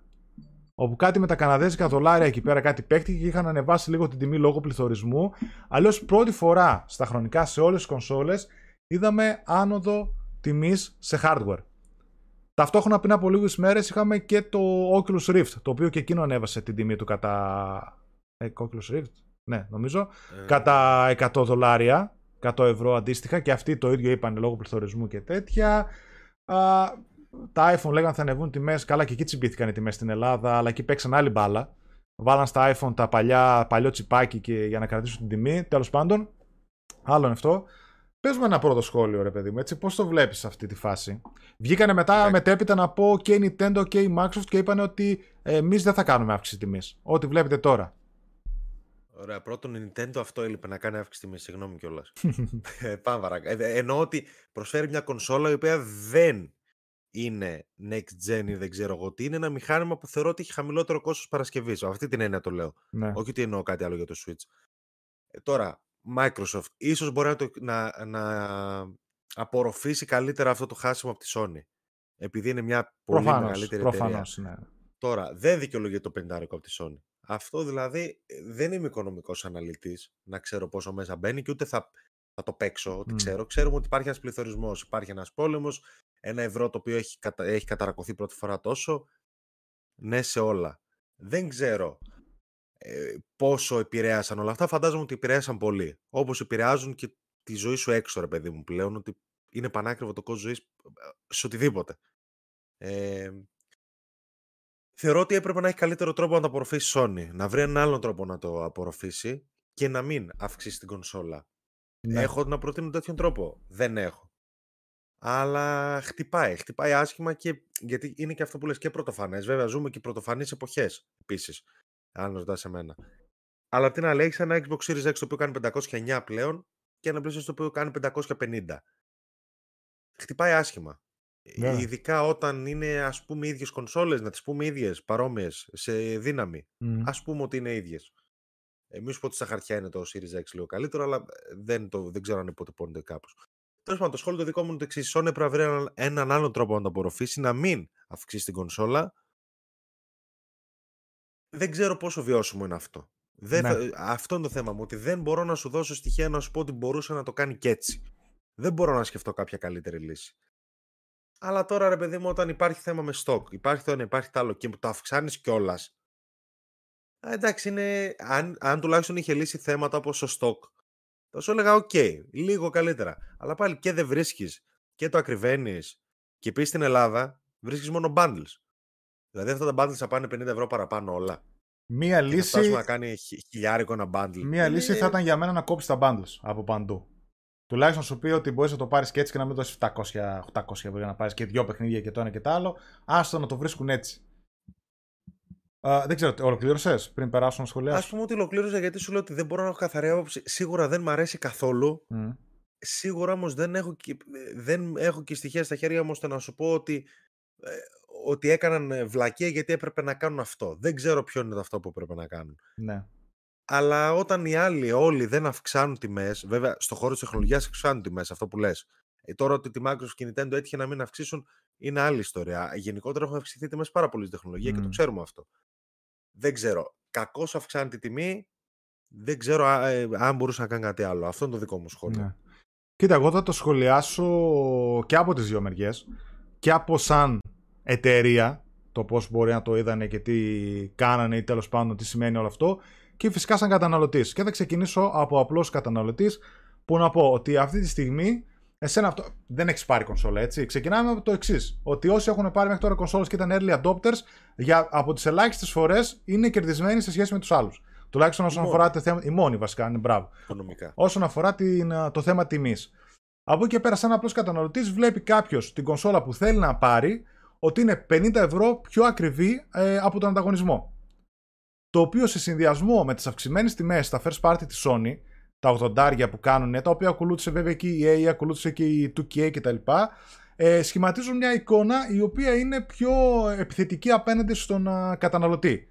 Σε συνδυασμό με όλο αυτό που ζούμε, με πληθωρισμό το ότι έχουν ακριβήνει τα πάντα χίλια δυο πράγματα, προφανώς σχηματίζει μια άσχημη εικόνα για κάποιον και βγαίνει σαν άσχημο νέο προς τα έξω. Ταυτόχρονα η Nintendo βγαίνει και λέει ότι εγώ δεν αυξάνω τιμή και λέω αυτό θα έλειπε γιατί η Nintendo, παιδιά, ποτέ δεν πουλάει την κονσόλα της με χασούρα. Από την πρώτη στιγμή που βγάζει την κονσόλα της, η Nintendo την πουλάει με κέρδος. Οπότε θεωρώ ότι σκεφτήκανε ότι έχουμε φτάσει ένα χρόνο πριν βγάλουμε το Switch 2. Έχουμε κέρδος, τα απορροφούμε και βγάζουμε το Switch 2 αυξημένη τιμή day one με βάση τον πληθωρισμό και ούτε γάτα τη ζημιά. Θα πούμε αυτή είναι η τιμή το νέο, αυτό είναι, ούτε αυξήσαμε το προηγούμενο και τελείωσε. Το καλύπτουν έτσι. Απ' την άλλη, η Microsoft θεωρώ ότι έχει ε, πολύ άνεση να απορροφήσει ένα 10% που μπορεί να ανέβαινε τα ηλεκτρονικά της. Άνετα το απορροφάει και σίγουρα θέλει και αυτή υποχρεωτικά να χτυπήσει τη Sony εκεί που πλέον βλέπουμε ότι πονάει. Δηλαδή αυτό που είπα, αυξημένη τιμή στα παιχνίδια, στην κονσόλα, θα ακολουθήσω μια πιο φιλική στον καταναλωτή, στον καταναλωτή τακτική, η οποία θα έχει να κάνει με μια αύξηση τιμής, το Xbox Series X, μια κονσόλα η οποία κάνει 3 εκατοστάρικα και πολλές φορές τη βλέπουμε και 2,70, μιλάω για το Series S, ή το Game Pass. Οπότε πλέον ακολουθώ αυτή την τακτική. Δεν θα μπορούσα να κάνω διαφορετικά το να ανεβάσω την τιμή. Δηλαδή είναι και λίγο δεμένα τα χέρια της. Θεωρώ. Και πλέον την μπορεί να την απο, ε, απορροφήσει πολύ εύκολα. Από εκεί και πέρα, πηγαίνοντας στην α, απέναντι μεριά, να το δούμε ας πούμε σαν στέλεχος, ξέρω εγώ, ας το πούμε έτσι, ε, της Sony. Προφανώς, παιδιά, δεν την πήρανε ούτε ελαφρά την καρδία την συγκεκριμένη απόφαση, ούτε καθίσανε μια μέρα και πάνε Τι κάνουμε, έχουμε χασούρα, ανέβασε την τιμή. Υπήρξαν μελέτες, φάγανε πολλές εταιρείες το να μελετήσουν αυτό το φαινόμενο, το αν μπορούν να απορροφήσουν ε, το κακό PR που θα δημιουργηθεί από όλο αυτό και θεωρώ ότι βάσει αυτών ε, πήρανε αυτή την απόφαση. Η Sony θέλει, πριν από λίγους μήνες κατάφερε να μην έχει χασούρα στο PlayStation 5, ενώ μέχρι τώρα είχε, έτσι, και θέλει προφανώς να συνεχίσει να βγάζει έστω λίγα λεφτά με κάθε κοσόλα που πουλάει. Αποφάσισε λοιπόν να μεταφέρει αυτό το κόστος από το να το απορροφήσει στον καταναλωτή. Και εκεί μας κακοφαίνεται. Το θέμα είναι γιατί το αποφάσισε αυτό. Η απόφαση, παιδιά, έχει να κάνει πάρα πολύ εύκολα με όσους έχετε κάνει ε, στην τρίτη ηλικία, αν ήσασταν τεχνολογική κατεύθυνση. Δεν ξέρετε πάρα πολύ καλά ότι αυτή τη στιγμή το PlayStation 5 είναι ένα αναλαστικό προϊόν. Που πάει να πει ότι η καμπύλη του, όσο αυξάνεται η τιμή του, η ζήτηση παραμένει ίδια. Και εκεί πάτησε πάρα πολύ εύκολα, παιδιά, η Sony. Από τη στιγμή που βλέπει ότι η ζήτηση δεν έχει καλυφθεί και η ζήτηση είναι μεγάλη, και όσο αυξήσει την τιμή και υπάρχουν άτομα που το αγοράζουν από σκάλπες 700 και 800 ευρώ, ξέρετε ότι ένα 50 ευρώ αυξήσει την τιμή δεν θα, έχει την, δεν θα έχει καμία επίπτωση στη ζήτηση. Είναι ένα ελαστικό προϊόν το PlayStation 5 αυτή τη στιγμή, οπότε όσο και να το έβαζε, θα συνέχιζε να πουλάει. Και θεωρώ ότι πολύ εύκολα η Sony κάποια στιγμή θα το λύσει το θέμα αυτό, γιατί θα πούμε και παρακάτω με κάποιες έτσι revisions που βγάζει το PS5, κυκλοφορώντας αργά ή γρήγορα μια slim έκδοση, όπου εκεί μπορεί να έχει ρίξει την τιμή στην κατασκευή, να έχει ρίξει και μια τελική τιμή και να πει ξανά ορίστε σε μια πιο φυσιολογική τιμή ένα πιο φτηνό προϊόν με φτηνότερα υλικά μέσα, το PlayStation 5 Slim και να τη εκεί το θέμα. Ε, το μελέτησε πολύ η Sony για να το κάνει αυτό και οποιαδήποτε άλλη εταιρεία το κάνει θεώρησε ότι μπορεί να απορροφήσει και το κακό PR και οτιδήποτε άλλο συμβεί αυτό. Η ζήτηση υπάρχει, το πουλάω τόσο και τελείωσε η υπόθεση. Είναι καθαρά οικονομικά θέματα τα οποία μελετήθηκαν και πήραν αποφάσεις βάσει στοιχείων. Τώρα εμείς τα λέμε και από άλλη άποψη του καταναλωτή, έτσι. Ξε, ξέρεις τι, απλά αυτή η αύξηση έρχεται να προσθεθεί σε μια σειρά κινήσεων της Sony, οικονομικών και κυρίως ε, με οικονομικά κριτήρια το λέω, τα οποία χτυπάνε άσχημα εξ αρχής. Τα 80 που είδαμε, τώρα ας πούμε περιμένεις με το The Last of Us που έγινε μεγάλος δώρος για το 80 του, ταυτόχρονα, ενώ τσακωνόμαστε όλοι για το 80 σου πετάει και 50 ευρώ πάνω το PS5. Mm. Και λες κάτι τι γίνεται εδώ πέρα. Δηλαδή ήδη ήμασταν με, τα, με το μαχαίρι στα δόντια για ένα παιχνίδι μόνο, ξαφνικά αυξάνεται και η κονσόλα. Ναι. Και λες κάτι τι γίνεται εδώ πέρα. Συμφωνώ. Γενικότερα, κακά τα ψέματα. Δεν είναι, ε, δεν είναι τον τελευταίο καιρό φιλική προς το καταναλωτή. Sony αυτό είναι δεδομένο. Ε, δεν ξέρω ε, αν ήμουν στο οικοσύστημα της Microsoft, αν θα έβλεπα τη Microsoft, οπότε δεν θα εκφέρω άποψη για τους υπόλοιπους, θα εκφέρω μόνο για τη Sony. Δεν είναι φιλική. Mm. Και εγώ το έχω ξαναπεί ότι αν δεν είχαμε τα review στο site κτλ., θα είχα παίξει ελάχιστα από τα πιο πρόσφατα παιχνίδια, γιατί είναι πανάκριβα πλέον και υπερκοστολογημένα όλα. Ναι, ναι, συμφωνώ. Είμαστε τυχεροί που έχουμε την ευκαιρία Οπό... και παίζουμε κάποια παιχνίδια όπως τα παίζουμε. Όπως επίσης ήμασταν και από τους λίγους που καταδείξαμε πολλές φορές το ότι 80 ευρώ για το The Last of Us Part Remake ήταν μια μη φιλική τιμή. Ότι θα έπρεπε να ανταγωνιστεί πολύ και να κοστολογηθεί πολύ χαμηλότερα για να, που ο καθένας, αν θέλει, τα δίνει. Έτσι, άλλος θα ναι, πει ακριβώς τον Demon Souls στα 80. Βέβαια. Είναι ακριβό τον God of War στα 80. Ο καθένας ό,τι πιστεύει. Ναι, ναι. Και, και, και, εντάξει, δεν λαμβάνει υπόψη τα σκρούτζο μάγαζα, παιδιά. Προφανώς μιλάμε για, ναι, ναι. Για τιμή λιανικής, σε επίσημη mm. τιμή πώλησης. Ε, όλα αυτά. Μία το 80, μία τα 50 ευρώ πάνω, μία το ότι το, ε, ότι το Game Pass π.χ. ξαφνικά έβγαλε ένα, friendly, έβγαλε ένα οικογενειακό πακέτο που θα πληρώσει ελάχιστα. Mm. Δηλαδή όλα αυτά έρχονται και μαζεύονται. Αν ήταν μόνο το 50 θα έλεγες πάσει στο διάλογο. Δεν, δεν είναι στο χέρι της, δεν γουστάρει να το κάνει, αναγκάζεται να το κάνει. Ναι, νομίζω... Αλλά δεν αναγκάζεται να κοστολογεί τα παιχνίδια τους 80 ευρώ. Νομίζω ότι δεν πήγαινα, ξέρεις τι, η Sony έχει ένα ε, μια τάση να θεωρείται ρε παιδί μου premium ε, εταιρεία. Το PlayStation 5 είναι ένα premium προϊόν. Τα παιχνίδια μας είναι premium εμπειρίες. Δείτε καλοφτιαγμένα, όλα έχουν βαθμολογίες, όλα πουλάνε καλά. Οπότε κοστολογούμε premium όπως ακριβώς κάνει η Apple. Δηλαδή αύριο μεθαύριο, εγώ πιστεύω ότι θα δούμε και μια συνεργασία Sony και Apple σε ένα άλλο επίπεδο. Γιατί και η Apple θέλει να χωθεί στο gaming. Ε, ε, Παρ' όλα αυτά, ναι, νομίζω ότι έπεσε και, σε πολύ λάθος εποχή. Δηλαδή και κορονοϊό και η κρίση κατευθείαν όλα κακοφαίνονται διπλά στον κόσμο. Και τα upgrades είχαν κακοφανεί που αναφέρει ότι μας είχαν κακοφανεί γιατί θα πρέπει να δίνεις λεφτά. Ενώ ναι, την ναι, άλλη ναι. βλέπεις το smart delivery. Δηλαδή όλα αυτά, λίγο το καθένα, ε, δεν δημιουργεί καλή ναι, εικόνα, ναι. όπως και να το κάνουν. Συμφωνώ. Εντάξει, εγώ συνεχίζω να παίζω παιχνιδάρι στο PS5 και δεν έχω κανένα παράπονο από αυτά που παίζω σε, σε, σε σχέση με πολλούς που έχουν παράπονα και θεωρούν δεν παίζουν next gen πράγματα. Που εγώ δεν συμφωνώ. Όχι, όχι. Τεράστια Αλλά δεν έχει να λέει. Mm. Το ότι θα παίζω παιχνιδάρι, θα συνεχίζω να παίζω παιχνιδάρι. Χαίρομαι πολύ. Δεν, υπάρχει, δεν θα σταματήσει αυτό το πράγμα. Mm. Αλλά ναι, δηλαδή να είναι καλά το site και να τις παίζω. Γιατί δεν θα δώσω 5,80 για το χρόνο. Ναι, ναι, δεν γίνεται. Ε, δεν γίνεται. Να τα είχα, που αυτή τη στιγμή δεν τα έχω, αλλά γενικά να τα έχω, δεν, δεν τα δίνω. Δεν θέλω, ρε παιδί. Mm. Το The Last of Us δεν θα τα αγόραζα τώρα. Ήμουν τυχερός. Ναι. Ανέλαβα το review. Το The Last of Us σου είπα, έπρεπε να το είχαν βάλει ένα πεντάρικο. Ένα ε, πεντάρικο να πάει τρένο. Όπως θα δούμε και, και άλλα παιχνίδια παρακάτω. Ένα... Ναι. Έστω, πάντων, έστω. Αλλά... Σου λέω για day one. Day one. Μετά από ένα-δύο μήνες θα έπεφτε κάτω από τα 40. Ευθύμης, ευχαριστούμε πάρα πολύ για τον donate, φίλε μου. Να είσαι καλά. Zombie Chaos ΑΟΘ. Όσοι θυμάστε αυτό που έλεγε αναλυστικό προϊόν κάτω από μονάδα, πάνω από μονάδα, ελαστικό αναλυστικό, αυτή τη στιγμή το PlayStation 5 είναι ένα αναλαστικό προϊόν. Όσο και αν αυξάνει την τιμή, αυξάνεται και υπάρχει τέλος πάντων ζήτηση να το καλύψει. Και πολύ καλά, όσοι ξέρετε και έχετε ασχοληθεί, εκεί πέρα που καμπύλες στείνονται και κάνουν, υπάρχει και η γκρίζα αγορά που λέμε. Ότι όταν δεν έχει καλυφθεί η ζήτηση και η τιμή σου και η προσφορά σου είναι μικρότερη, το κενό ανάμεσα είναι η γκρίζα αγορά που αυτή τη στιγμή είναι οι scalpers. Αυτό πάει να κάλυψει και. Αυτή τη στιγμή τι entry point έχει η Microsoft και η Sony. Εντάξει, συνεχίζουμε mm. μιλάμε για αυτές τις δύο, γιατί αυτές οι δύο είναι έτσι. Η μία έχει το 300 του Series S, το οποίο το βρίσκει 279 αυτή τη στιγμή. Mm. Και η άλλη έχει το, τα, 450, τα 450 του Digital. Ναι. 150 ευρώ πάνω. Ναι. Εντάξει, βέβαια είναι τελείως άλλες δυναμικές κονσόλες. Έτσι. Ε, ναι, ωραία. Και δίνεις 50 ευρώ παραπάνω το digital και παίρνεις το Series X και έχεις και drive. Θέλω να σου πω ότι χτυπάει όπου και, όπως και να το δεις και είναι λογικό να σε χτυπάει. Ναι. Έχεις δεν έχεις την κονσόλα, εγώ την έχω. και δεν αλλάζει κάτι για μένα. Ε, και πάλι δεν, δεν τη ευχαριστιέσαι την είδηση, ρε παιδί μου. Ε, θεωρώ ότι υπάρχουν σημαντικότερα πράγματα που αυξάνονται και έξω τιμές και θα πρέπει να μας απασχολούν, δεδομένα. Αλλά ok, okay, με αυτό ασχολούμαστε. Δεν μπορούμε να μην ασχοληθούμε mm. και με το PS5. Uh, είναι Skull Bones 80. Άμα κάνει 80, αποκλείεται. Σιγά μην το έβαλε η Ubisoft το 80 αυτό. Και αν δεν το βάλει 80, το βάλει 60. Πάλι, θα, πάλι ποιος θα το πάρει. Uh, είναι premium εταιρεία, παιδιά, δεν το παίζει premium, λέει ο Χιλέα, τα δίνουμε εμείς. Ορίστε. Uh, παίζει μήπως λόγω νέο μοντέλο PS5 να ανέβει και λόγω hardware και ημιαγωγών της Everton ή αυτό; Εντάξει, και αυτό φυσικά παίζει. Συνεχίζεται η τέτοια. Uh,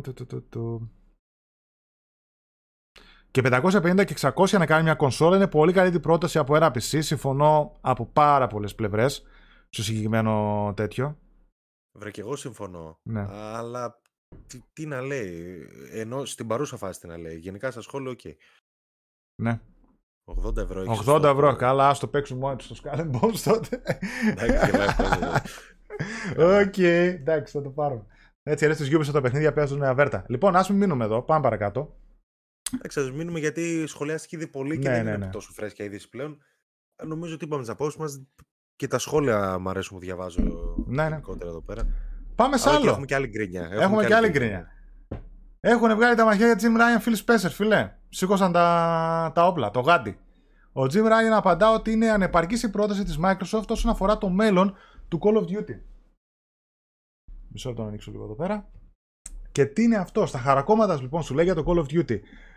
Α, λοιπόν, η εξαγορά της Activision από τη Microsoft έχει δημιουργήσει διάφορα ερωτηματικά γιατί και αυτοί βγαίνουν, λένε κάποια, μετά ξαναλένε, περνάνε τώρα από επιτροπές, ε, οι οποίες μάλιστα στο UK πήγε στη δεύτερη φάση της διερεύνησης για η επιτροπή για το ψαχουλέψουν ακόμα περισσότερο η Επιτροπή Ανταγωνισμού σχετικά με την Microsoft και την εξαγορά της Activision Blizzard.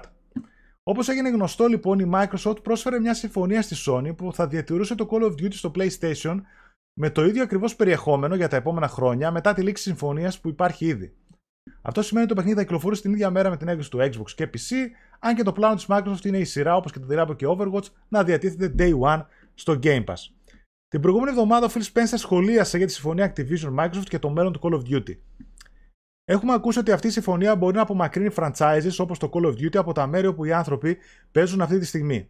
Γι' αυτό, όπως έχουμε ξαναπεί, δεσμευόμαστε να κάνουμε την ίδια έκδοση του Call of Duty διαθέσιμη στο PlayStation την ίδια μέρα που θα κυκλοφορήσει και αλλού.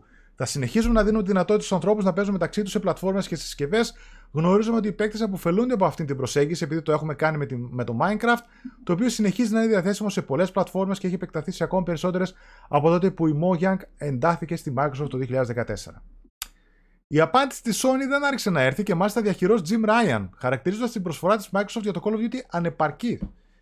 Σε δήλωση στο Games Industry Biz τόνισε ότι δεν είχε σκοπό να σχολιάσει αυτό που κατάλαβε ότι ήταν μια ιδιωτική επιχειρηματική συζήτηση, αλλά αισθάνεται την ανάγκη να ξεκαθαρίσει την κατάσταση επειδή ο Phil Spencer το έφερε στο δημόσιο φόρουμ. Μισό να ανοίξω λίγο εδώ περισσότερο φως. Σήκωσε το Γάντι λοιπόν που λες: Ο Jim Ryan δεν τα δέχεται αυτά. Σου λέει: Κάτσε ρε φιλαράκι, δεν θα βγαίνεις εσύ. Γιατί κάνουν και πολλές δηλώσεις ο Phil Spencer. Να λες να το παίζεις καλώς. Η Microsoft λέει έχει προσφέρει για το Call of Duty, είναι ένα, η προσφορά που έχει για το Call of Duty είναι να παραμείνει στο PlayStation για τρία χρόνια μετά τη λήξη της τρέχουσας συμφωνίας μεταξύ της Activision και Sony. Αυτή η Microsoft το αναφέρει έτσι αφαιρετικά για πολλά χρόνια ξέρω εγώ. Μετά από σχεδόν 20 χρόνια Call of Duty στο PlayStation, η πρότασή τους ήταν ανεπαρκής σε πολλά επίπεδα και δεν έλαβε υπόψη τον αντίκτυπο στους παίκτες μας. Θέλουμε να εγγυηθούμε ότι οι παίκτες του PlayStation θα συνεχίσουν να έχουν την υψηλότερη ποιότητα εμπειρίας Call of Duty και η πρόταση της Microsoft υπονομεύει αυτή την αρχή. Εδώ πέρα να προσθέσω ότι σύμφωνα με τα τελευταία οικονομικά δεδομένα της Activision Blizzard το PlayStation παιδιά ήταν ο νούμερο ένα πελάτης της με τζίρο ε, στην Activision Blizzard ακολουθούμενος από ποιος ακολουθούμενος; Τέλος πάντων η Microsoft ήταν, ήταν τέταρτη που πάει να πει ότι η Activision Blizzard πουλούσε τα περισσότερα παιχνίδια της στις PlayStation πλατφόρμες. Ο Jim Ryan, από ό,τι κατάλαβα, θέλει λίγο να δυσκολέψει τα πράγματα σε σχέση με τον Phil Spencer, οι οποίοι βγαίνουν και λένε για αυτή τα δικά τους, γιατί και ο πρόεδρος του Microsoft κάποια στιγμή είχε, πει και είχε, είχε βγει και είχε πει ότι το Call of Duty θα το κάνουμε σαν το Minecraft. Ότι θα είναι πάντα παντού.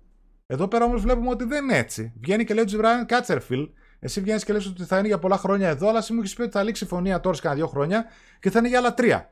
Και να ξέρετε, παιδιά, ότι αυτή τη στιγμή η μάχη γενικότερα για τα παιχνίδια της Activision Blizzard και ειδικά για το Call of Duty δίνεται για την επόμενη γενιά κονσολών. Ό,τι να γίνει μέχρι τώρα είναι προσυφωμένο, θα παίξουν ακόμα 5 χρόνια παντού και θα τελειώσει η υπόθεση. Μιλάμε τώρα η μάχη γίνεται για την επόμενη γενιά. Και ο Jim Ryan θέλει να είναι σίγουρος ότι το Call of Duty θα συνεχίσει να υπάρχει στο PlayStation γιατί είναι το νούμερο ένα παιχνίδι στο PlayStation Store κάθε φορά που βγαίνει και τους φέρνει τρελούς τζίρους και με τα Season Pass και με το Microtransaction στο PlayStation Store. Για μένα θεωρώ ότι αργά ή γρήγορα θα παραμείνει μόνιμα ε, multiplatform το Call of Duty. Ε, γιατί και η Microsoft θα κάνει τρελούς τζίρους από το PlayStation το οποίο θα παίρνει κομμάτι και για μένα που πραγματικά απορώ γιατί τόσο πολύ ζωρίζεται ο Phil Spencer η διαφορά είναι τεράστια και είναι αυτή. Ότι για μένα το Call of Duty θα μπαίνει day one στο Game Pass δωρεάν, στα πλαίσια της συνδρομής που πληρώνει ο κάθε παίκτης, και στο PlayStation θα πρέπει να το, να το αγοράσει ως 80 ευρώ. Από εκεί και μόνο η διαφορά είναι τεράστια.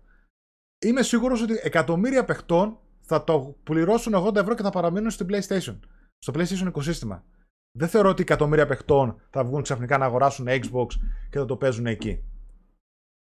Α, εκεί υπάρχει η τριβή μεταξύ τους. Δεν ξέρω αν έχεις να προσθέσεις κάτι. Πολλά έχω να προσθέσω. Ε, αρχικά δεν τιμά καθόλου τη βιομηχανία αυτό το πανελάδικο που κάνουν ο Spencer και ο, mm. και ο Ryan τώρα. Ασχολούνται με ένα παιχνίδι, λες και σταμάτησε και ο κόσμος. Που είναι το Call of Duty που το ξέρουμε, αλλά επειδή μου πραγματικά είναι λες και τους έχω σε δύο πάνελ ε, σε, σε πρωινάδικο και, και, και παίζουν ε, και, κάνουν προσβολέ, και λένε προσβολές ένας στον άλλον. Δεν είναι ωραίο. Ε, εγώ δεν γουστάρω κανένα από τους δύο, το έχω ξαναδηλώσει. Ε, για το ίδιο το Call of Duty δεν έχω να πω κάτι. Okay, θα, θα παραμείνει για πολλά χρόνια ακόμα. Δεν νομίζω ότι είναι κάτι μας καίει να συζητήσουμε αυτή τη στιγμή. Ε, το πλήρωσε η Microsoft το πήρε. Αν το κρατήσει αποκλειστικό, μαγκιά της. Αλλά θα χάσει πάρα πολλά έσοδα. Εγώ, εγώ αν η Microsoft μπορεί και το κρατούσα. Αλλά θα χάσει πάρα πολλά έσοδα. Ε, ε, για, δεν νομίζω ότι μπορεί. Είναι πολύ συνεφασμένο το Call of Duty το PlayStation, θεωρώ. Ναι, βέβαια. Ε, και θεωρώ θα συνεχίσουν οι περισσότεροι να το παίζουν όπως λες και σε PlayStation παρά να πάνε σε Xbox για ένα παιχνίδι. Ε, έστω και αν αυτό το ένα παιχνίδι είναι το Call of Duty. Ε, δηλαδή το player counter, παιδί μου, το PlayStation θα συνεχίζει να είναι μεγαλύτερο το Xbox, έτσι πιστεύω εγώ. Ε, τώρα από εκεί και πέρα, εγώ θεωρώ ότι και οι δύο πουλάνε τεράστια παπάντζα και ότι κακώς καθόμαστε και ασχολούμαστε τόσο πολύ με το τι λένε, γιατί, ε, γιατί ειλικρινά στο λέω, Ryan, για το Ryan δεν νομίζω ότι έχει κάποιος PlayStation καλή άποψη. Κακά τα ψέματα. Απλά δεν καταλαβαίνω γιατί υπάρχει καλή άποψη για το Spencer. Για μένα λαϊκίζει φοβερά και Όλοι. δεν εννοεί αυτά που λέει. Ναι, ναι. Ε, και ο Άρος, ο Άρον Γκρίμπερ και εκείνος χειρότερος είναι. Εκείνος θα δεις πώς λαϊκίζει κριτικά. Ε, εγώ συμφωνώ. Απλά η Microsoft έχει ένα πιο φιλικό περιβάλλον στον καταναλωτή που λέμε και κάπως τους παίρνει να το, λένε, να το κάνουν αυτό το πράγμα γιατί δεν έχεις παράπονο όταν δίνεις τα λεφτά που δίνεις το μήνα, τα ελάχιστα λεφτά που δίνεις το μήνα και παίζεις ό,τι βγάζει η Microsoft. Αυτή είναι η λογική, ότι τον παίρνει να τα λέει. Το Ryan δεν τον παίρνεις σε αυτή τη φάση να τα λέει αυτά γιατί είναι το θέμα που συζητήσαμε πριν που κολλάει. Ναι. Ότι έχεις μια τέρμα εχθρική λογική προς τον καταναλωτή και βγαίνεις και από πάνω και λες και παπάντζε. Οπότε σε φάση χαλάρωνε. Ενώ ο Spencer ε, έχει το ακαταλόγιστο για αυτούς τους λόγους. Για μένα είναι εξίσου αντιπαθή. Τέλος πάντων, okay, δεν θέλω ούτε εγώ να συνεχίσω με αυτό. Το Call of Duty και εγώ νομίζω ότι κάποια στιγμή θα, ότι θα μείνει στο PlayStation. Ε, θα πούνε ότι ξέρεις τι, ok, okay, πάρα αυτά τα λεφτά, ε, δεν ξέρω πώς θα τα βρούνε και δεν θα φύγει ποτέ. Ναι. Και μόνο που είναι στο Game Pass είναι κράχτης. Δεν νομίζω ότι χρειάζεται κάτι άλλο. Ούτε χρειάζεται η, η, Microsoft να χάσει τα δισεκατομμύρια του PlayStation απλά για να, για να μπει στο μάτι της ναι. Sony. Θα βγάλει άλλες αποκλειστικότητες. Παίξτε 10 μέρες νωρίτερα εδώ. Παίξτε την beta εδώ. Ε, παίξτε στο Game Pass. Παίξτε στο single player 10 μέρες νωρίτερα. Δεν ξέρω εγώ τι. Θα βρει τρόπους να το εκμεταλλευτεί. Ναι. Δεν νομίζω ότι θα το εκμεταλλευτεί αν το κρατήσει αποκλειστικό και δεν θα το κρατήσει αποκλειστικό. Ε, εγώ, εγώ σου λέω, η ανησυχία τους είναι ότι αυτή τη στιγμή θα ροκανίσουν, όχι θα ροκανίσουν, θα πάρουν μεγάλη δαγκωματιά άμα φύγει τελείως το Call of Duty το PlayStation από τα έσοδα που έχει η Sony από το Call of Duty που κυκλοφορεί. Γιατί έχουμε δει ότι είναι τεράστια τα έσοδα και σε πωλήσεις και ειδικότερα στα microtransactions. Οπότε σου λέει, δεν με νοιάζει το παιχνίδι σαν παιχνίδι, με νοιάζει το κομμάτι των εσόδων, όλα αυτά που μου το παίρνεις εσύ. Γιατί είναι νούμερο ένα κάθε χρόνο που κυκλοφορεί. Οπότε εγώ έχω εξασφαλισμένα κάποια εκατομμύρια από εκεί. Δεν ασχολήθηκε κανείς με το Diablo, με το Overwatch, με τι άλλο θα το πάρουν. Α πούμε, πάρτε τα, βάλτε τα, κάνετε τι θέλετε. Αλλά το Call of Duty βλέπουμε ότι μένουν γιατί όσο και αν έχει χάσει την έγκλη του τα τελευταία χρόνια, παραμένει ένας από τους μεγαλύτερους τίτλους παγκοσμίως. Εντάξει, Έτσι. έχει χάσει, δεν έχει χάσει. Και σίγουρα αύριο. Με... Ναι, συγγνώμη κιόλας. Και σίγουρα αύριο μεθαύριο πήγε το Modern Warfare τώρα το 2 που θα βγει, θα πουλήσει τρελά. Ε, τι θα κάνει. Και, ναι. και έρχεται και η Warzone 2. Μπράβο, της Παναγία στα μάτια, βέβαια, βέβαια. Και αύριο μεθαύριο, πολύ πιθανό να ροκανίσει και μερίδιο αγοράς λόγω του Call of Duty Microsoft από το, της Sony. Σίγουρα δεν πιστεύω ότι θα γίνει ξαφνικά, θα κλείσουν πόλεις και χωριά και θα φύγουν από τη Sony να πάνε στη Microsoft. Αλλά κάποια, κάποια μερίδα του κοινού μπορεί να το κάνει. Κοίταξε, αν κάποιος παίζει Call of Duty μόνο, που είναι αρκετοί αυτοί, Call of Duty και FIFA, mm. που λέει ο λόγος, θα, θα, και θα πεις σε ένα φίλο του που ξέρει τι να πάρω, ε, θα το πεις πάρε Xbox. Ναι. Πάρε Xbox θα το έχεις μέσα. Να μην ναι, ναι, να παίζει. Θα, θα το έχεις τζάμπα και τελείω.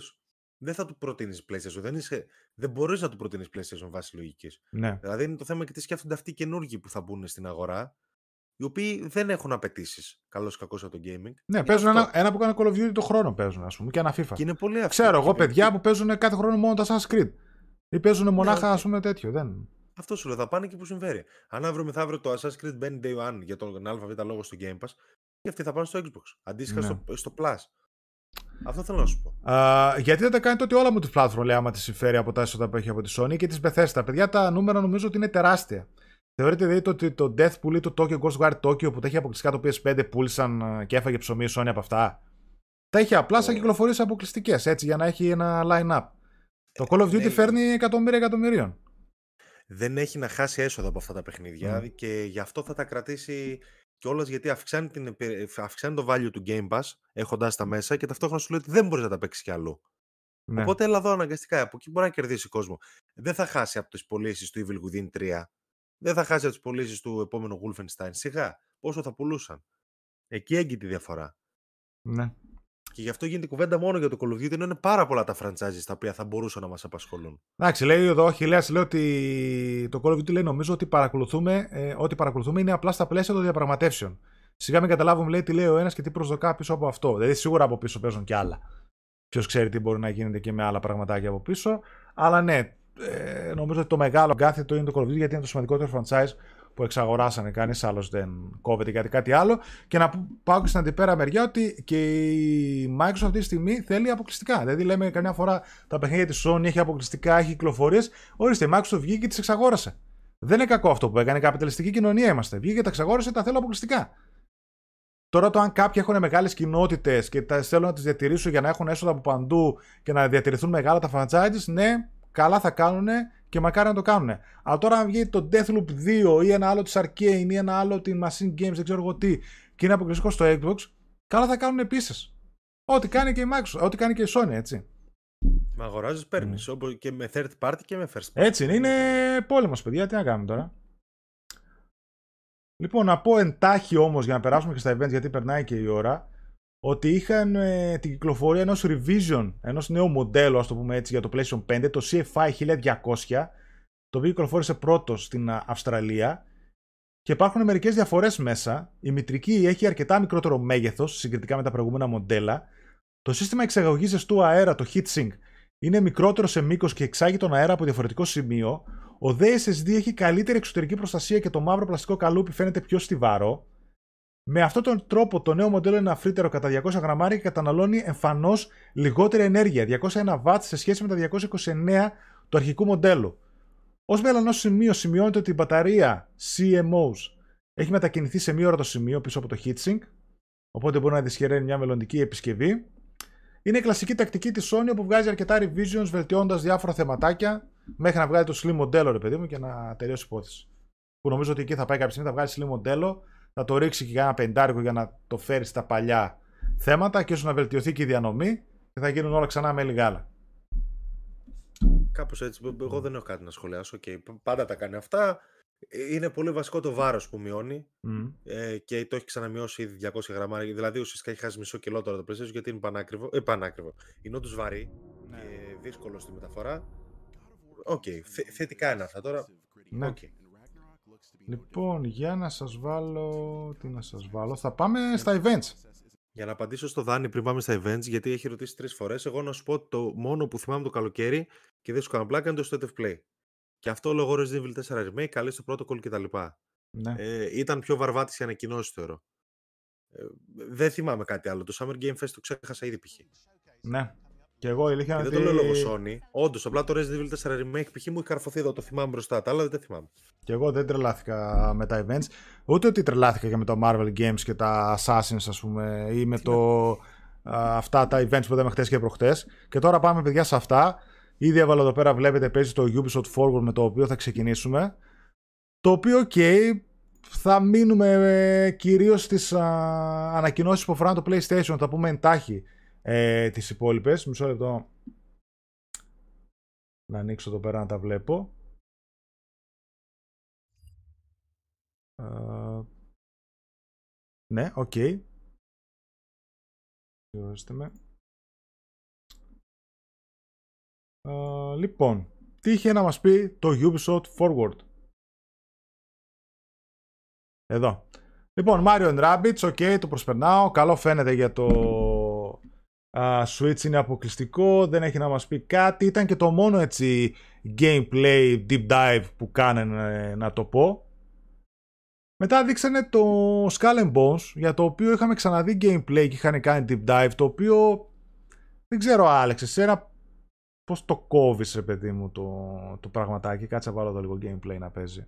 Ε, δεν είμαι ιδιαίτερα αισιόδοξος για το.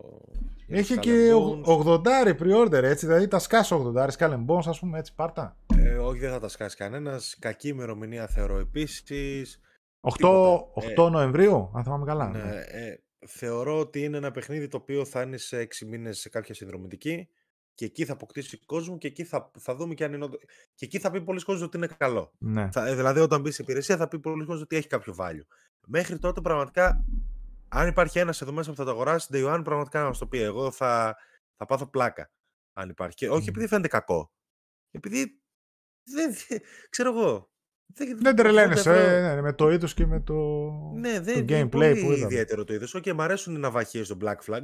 Χαίρομαι πολύ, αλλά για πόσε ώρες θα τις κάνω; Ναι. Μένει να δούμε γιατί νομίζω και στην ξηρά δεν πολύ κινείσαι. Δηλαδή βγαίνεις, έχει κάποια φόρτρε, κάποιες μικροπόλεις που κάνεις κάποιες αναβαθμίσεις κάνεις το χαρακτήρα σου, τα όπλα σου, τα καράβια σου. Με να το δούμε, δεν ξέρω αν με co multiplayer τι έχει εκεί πέρα αν είναι πιο καλό, αλλά αλήθεια είναι ότι και εγώ ρε παιδί μου day one δεν θα κυνηγούσα να το παίξω. Δεν ξέρω αν τύχει τώρα ας πούμε πάρουμε κωδικό από Ubisoft και ασχοληθώ εγώ ή κάποιος άλλος με το παιχνίδι για εκεί, ok. Αλλά να τα αγόραζα νομίζω ή, αν έμπαινε σε μια συνδρομητική υπηρεσία Όπως μπήκε π.χ. το. Θυμάσαι, πώς το λέγανε εκείνο εκεί, σαν το Rainbow Six Siege, το Extraction, ας πούμε. Αλλά εδώ πέρα μιλάμε ότι η Ubisoft το βλέπει σαν ένα premium full scale προϊόν. Α, δεν το πολύ πιστεύω. Θεωρώ ότι θα είναι απλά σε απαθητικό. Εντάξει, δεν τρελάθηκα ε, Δεν θα είναι κακό για κάποιες ώρες, αλλά. Α, δεν ξέρω. Βγαίνει μια μέρα πριν τον God of War, Ragnarok. Ναι, εννοείται. εννοείται. Εντάξει, δεν είναι ίδιο το κοινό. Α, και ξέρεις γιατί δεν είναι ίδιο το κοινό, Γιατί το God of War έχει κοινό. Αυτή είναι η βάση. Αυτή ξεκινάει από το 0. Ποιο είναι το κοινό τους Skull Bones, εγώ δεν, δεν, μπορώ να το καταλάβω. Ποιο είναι το κοινό τους Skull Bones με, αυτές, με αυτή τη λογική; Ναι. Με το 80 ευρώ, με το premium, με το έλλειψη story π.χ. οτιδήποτε. Ναι. Εντύπωση μου κάνει. Τι να πολύ, πω. πολύ άκυρες κινήσεις μου φαίνεται ότι είναι. Αυτό ε, να πάει ένα τέτοιο. Να μπει ένα Game Pass να σωθεί. Α, μετά τι είδαμε, είδαμε The Division, την καινούργια σεζόν για το The Division 2. Εδώ πέρα βλέπουμε το Heartland, το οποίο θα είναι ένα μικρότερης κλίμακος free to play παιχνίδι. Το οποίο δυστυχώς παρόλο που εγώ τρελαίνομαι για The Division και περιμένω πώς και πώς μακάρι να δούμε κάποια στιγμή ένα The Division 3, το συγκεκριμένο δεν τρελάθηκα. Καταρχάς και ο τεχνικός τομέας μου φαίνεται ένα βήμα πίσω. Από ό,τι είδα θα είσαι μια μικρή κομμόπολη, θα είναι τύπου Battle Royale, έτσι σαν το Dark Zone φάση, free to play. Δεν τρελάθηκα, δηλαδή και χθες λίγο η Ubisoft μου είχε δώσει με κέρα αρκετές απογοητεύσεις. Το Avatar δεν το είδαμε, έτσι εξαφανισμένο.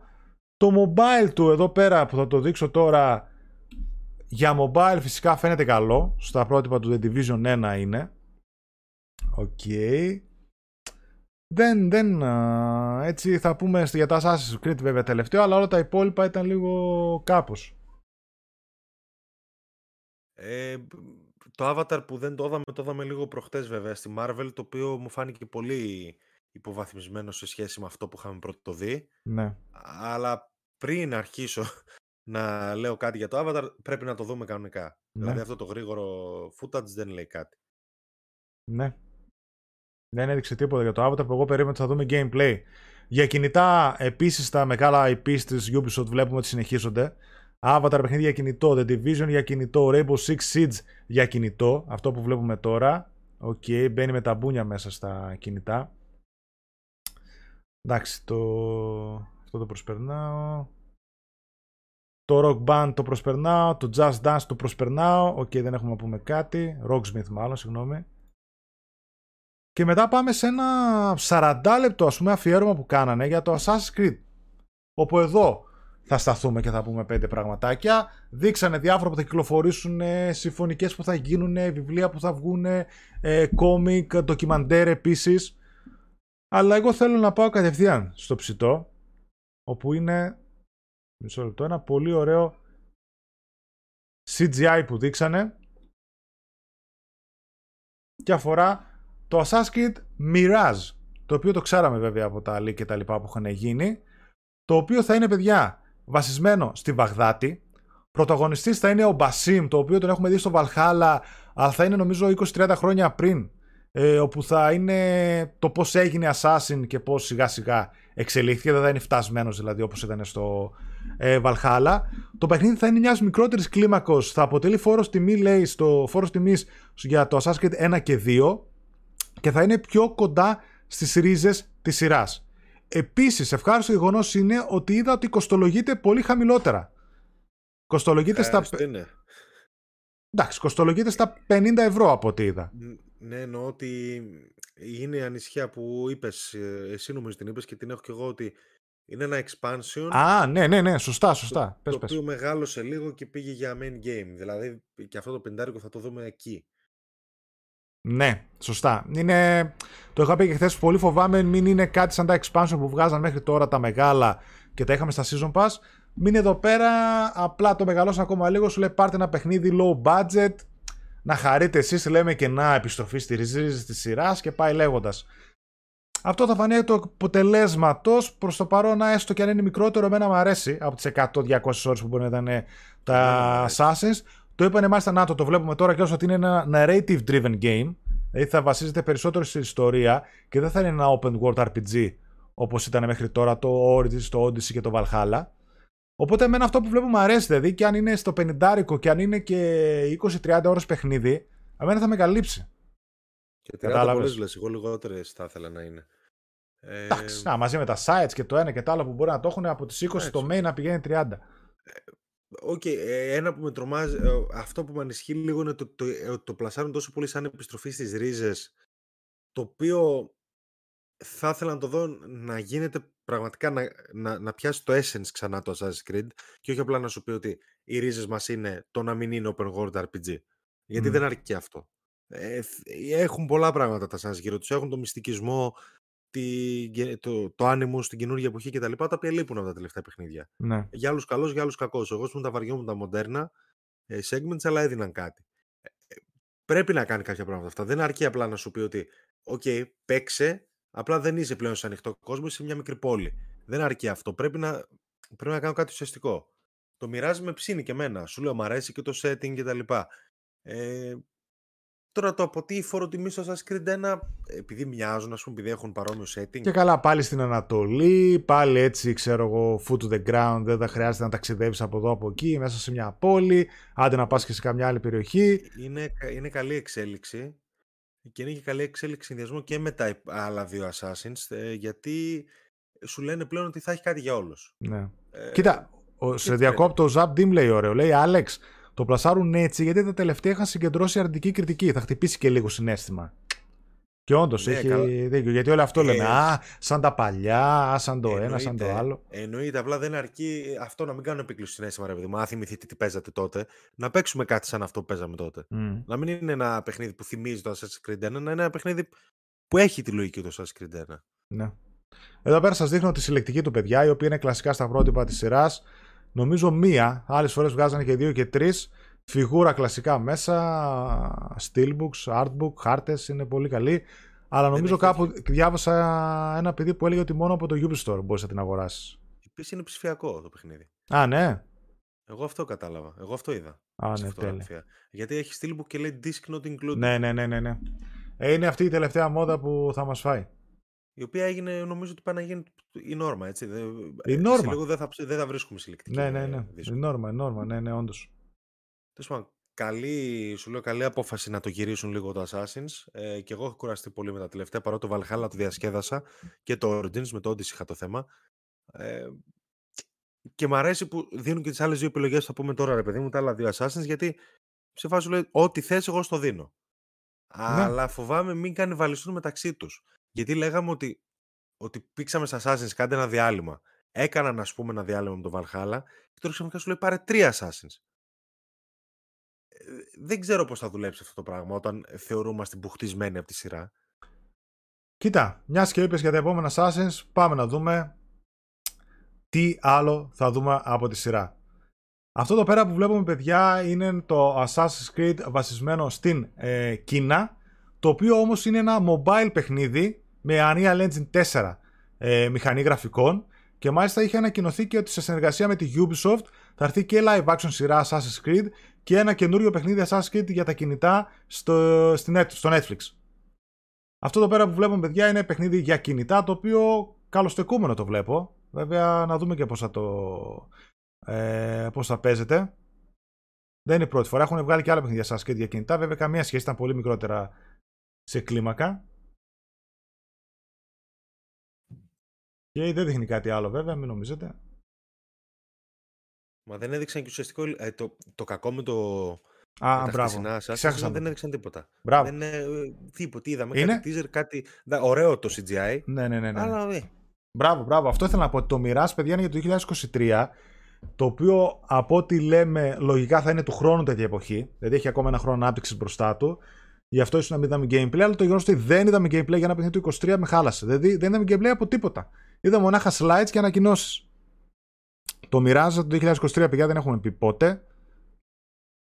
Και φυσικά το Assassin's Creed ε, έχει τεράστιο κοινό και στην Ελλάδα και παγκοσμίως. Έχει πουλήσει, νομίζω λέει κάτι. Πόσα εκατομμύρια, 200 εκατομμύρια έχει πουλήσει όλη η σειρά. Α, πάμε παρακάτω. Και εδώ πέρα βλέπουμε παιδιά την ανακοίνωση για το επόμενο, όπως είπαν ήδη, για το επόμενο μεγάλο open world RPG Assassin's Creed που θα δούμε στα πρότυπα του Odyssey, του Valhalla κτλ. Και είναι κάτι που περιμέναμε πάρα πολλά χρόνια και όλοι το θέλαμε και περιμέναμε σίγουρα ότι κάποια στιγμή θα πάει. Ένα Assassin's Creed στην Ιαπωνία, όπου εσείς θα είστε ένα Shinobi, Assassin's Creed Codename Red λέγεται και λέγανε ότι θα είναι ένα Assassin's από αυτά που μέχρι τα τελευταία χρόνια έχουμε συνηθίσει full scale ανάπτυξη, open world, RPG στοιχεία, όλα, όλα, όλα μέσα στον κόσμο ε, της Ιαπωνίας. Δεν υπάρχουν ε, άλλες α, πληροφορίες, αλλά αυτό θα είναι το επόμενο μεγάλο Assassin's. Γι' αυτό λέμε ότι το Mirage όλα δείχνουν ότι θα είναι κάτι πολύ μικρότερο σε κυκλοφορία και ίσως όντως να ήταν κανένα expansion του Valhalla και να το κάνουν standalone.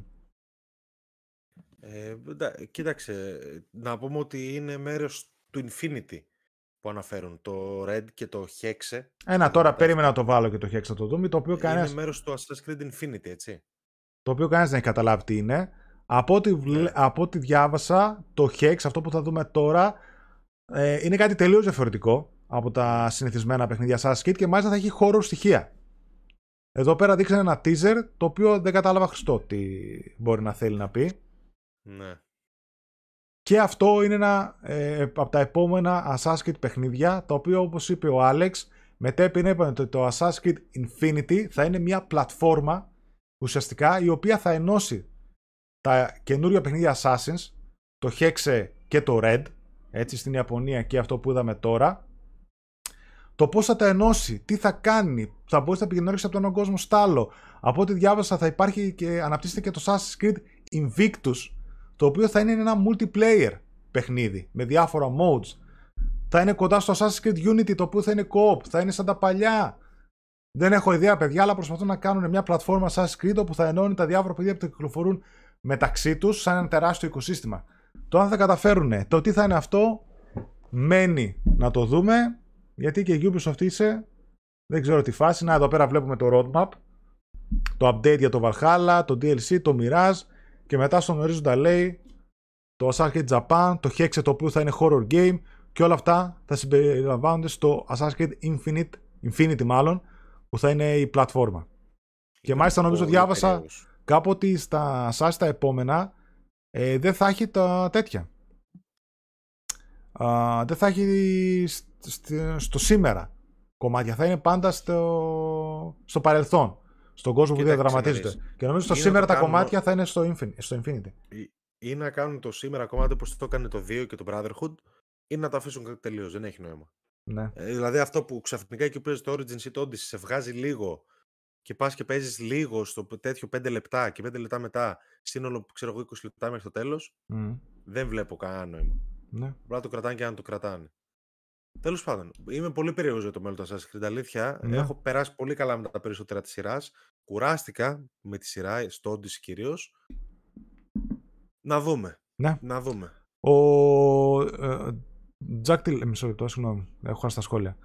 Ναι, με λίγα λόγια, too much Assassin's Creed, δεν υπάρχει λόγος. Παιδιά, είναι το μεγαλύτερο τους franchise, βγάλουμε το 30 λεπτά. Ο Τζακ λέει το μοιράστα το έλαβα για αρχές του 23, τέλος Φλεβάρι μέσα στο Μάρτιο, τότε θα γίνει χαμός όμως από κυκλοφορίες. Ο Γιώργος Στάνης λέει: Εγώ το χάρηκα που επέστρεψε στις ρίζες του το παιχνίδι. Έχουμε να δούμε σοβαρό παιχνίδι από το Unity. Αυτό είπαμε και ότι μας αρέσει να το δούμε κιόλας. Έτσι, μια μικρότερη κλίμακος παιχνίδι. Το Hex δεν θα είναι RPG. Το είπαν στο IGN, λέει ο Αλέξης. Ο Steve, καλησπέρα παιδιά, καλή σεζόν να έχουμε. Το Red θα συγκριθεί πολύ με Ghost of Tsushima πάντως. Παίζει κάτι τέτοιο και μέχρι τότε μην δούμε κανένα Ghost of Tsushima 2 να βγαίνει. Γιατί αυτό το Red θα βγει μπορεί και καλό 25. Εντάξει, φαντάζομαι μιλάμε για κάτι που θα το διαχωρίζει. Δεν νομίζω να κάνουν κάτι στην ίδια εποχή. Φαντάζομαι θα είναι σε άλλη εποχή. Α, σε άλλη εποχή. Μπρα, αυτό που λέει ο Γιώργος είναι αυτό που είχα πει και εγώ σε άλλη εκπομπή για το Infinity.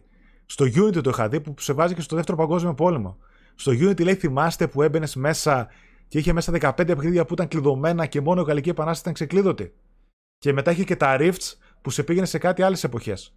Θυμάμαι νομίζω κάτι σκαρφάλω στο ε, πύργο του Άιφελ και ήταν δεύτερος παγκόσμιος πόλεμος κτλ. Μπορεί κάτι τέτοιο θέλω να, θέλω να πάω να κάνουν, να είναι κάτι τέτοιο φιλόδοξο. Αυτό από Ubisoft, εμένα μου άφησε λίγο μια μέτρια γεύση, παιδιά, το event. Ok, okay, καλές ανακοινώσεις στα Assassin's Creed, αλλά δεν είδαμε Avatar, δεν είδαμε κάτι καινούριο από Tom Clancy, από The Division.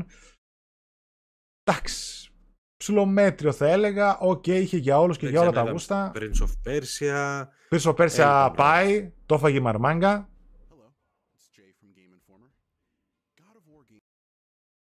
Και για να πάω και στο πούντο. να πάω και στο επόμενο. Όχι. Τι. Το έχω. Μισό λεπτό, συγγνώμη λίγο παιδιά. Τέλος πάντων. Θα το βρω.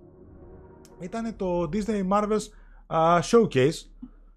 Το οποίο εκείνο τουλάχιστον ήταν 23 λεπτά. Δεν χρειάζεται να φάμε τα νιάτα μας. Εκεί πέρα.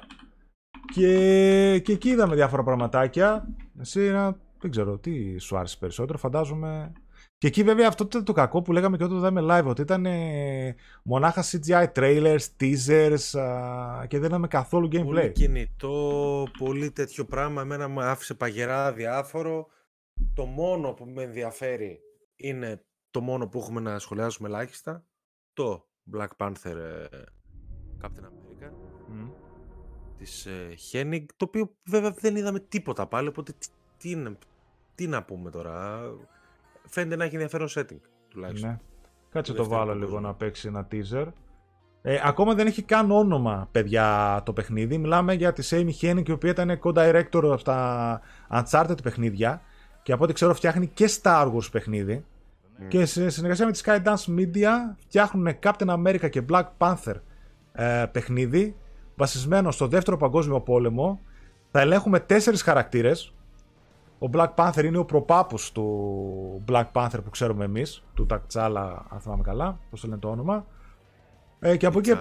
ναι, και από εκεί πέρα θα έχει και άλλους δύο χαρακτήρες. Ένας ας πούμε θα είναι πάλι ε, ε, πολεμιστής ξέρω στο πλευρό του Captain America και άλλος είναι νομίζω κατάσκοπος από τη μεριά του Black Panther. Τώρα αν θα δούμε και στο τέλος βλέπουμε λέει δύο κόσμοι, ένας πόλεμος, οπότε εκεί αναρωτιόμαστε πώς θα τα φέρουν, ξέρεις, μαζί όλα αυτά, πώς θα ενώσουν τις δυνάμεις τους, ας πούμε, ο Black Panther με τον Captain America, μιλάμε για ένα παράλληλο σύμπαν, είναι βασισμένο σε κάποιο από τα τρέχοντα σύμπαντα της Marvel. Να, το Four Heroes, Two Worlds, uh, One War. Δεν έχουμε κάτι, δεν ξέρουμε κάτι για να πούμε. Εμένα με ενδιαφέρει πολύ το setting. Εκεί θα μείνω. Και οι ήρωες ναι. με ενδιαφέρουν πολύ και οι δύο.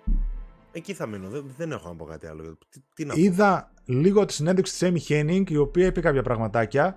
Είπε να περιμένουμε world class graphics, δηλαδή γραφικά τα οποία όντως θα είναι νέας γενιάς, ξέρω εγώ, και θα είναι ωραία. Θα είναι στα πρότυπα το... του Uncharted, πιο εμπλουτισμένο φυσικά όλα αυτά, σαν τα παιχνίδια που περιμένουμε να δούμε από την Amy Hennig θα είναι. Με cinematics, ενωμένες ιστορίες, action κτλ. Έχω μεγάλη περιέργεια να το δω. Μια χαρά, εντάξει. Αλλά το θέμα ξέρετε είναι ότι μάλλον αργεί πάρα πολύ. Γιατί λένε ότι θα. Ναι. Γιατί λένε ότι θα κυκλοφορήσει και Iron Man παιχνίδι από την EA και μάλιστα θα το δούμε πολύ νωρίτερα από αυτό. Και φαντάζομαι ότι το Iron Man παιχνίδι δεν το είδαμε καν ούτε σε teaser. στο Disney. Το περίμενα πολύ γιατί τελευταία ακούγεται τόσο πολύ που έλεγα θα το δούμε. Ναι. Α, πάω λίγο στα σχόλια. Α, Rayman δεν είδαμε τίποτα. Χέξε σημαίνει μάγισσα στα γερμανικά. Οπότε ίσως δεν δραματίζεται στη Μεσαιώνα στη Γερμανία. Καλό αυτό. Beyond Good and Evil τίποτα. Ξαφανισμένο και αυτό. Rest in peace. Η φήμη για το Hexe είναι ότι θα δραματίζεται στο Salem Witch Trials. Οπότε γι' αυτό είπα ότι θα είναι έτσι χώρο στοιχείο. Ωραίο, ωραίο θα Μην είναι σαν το Avengers λέει αυτό με το Captain America. Κανείς δεν ξέρει, παιδιά. Α, από εκεί και πέρα.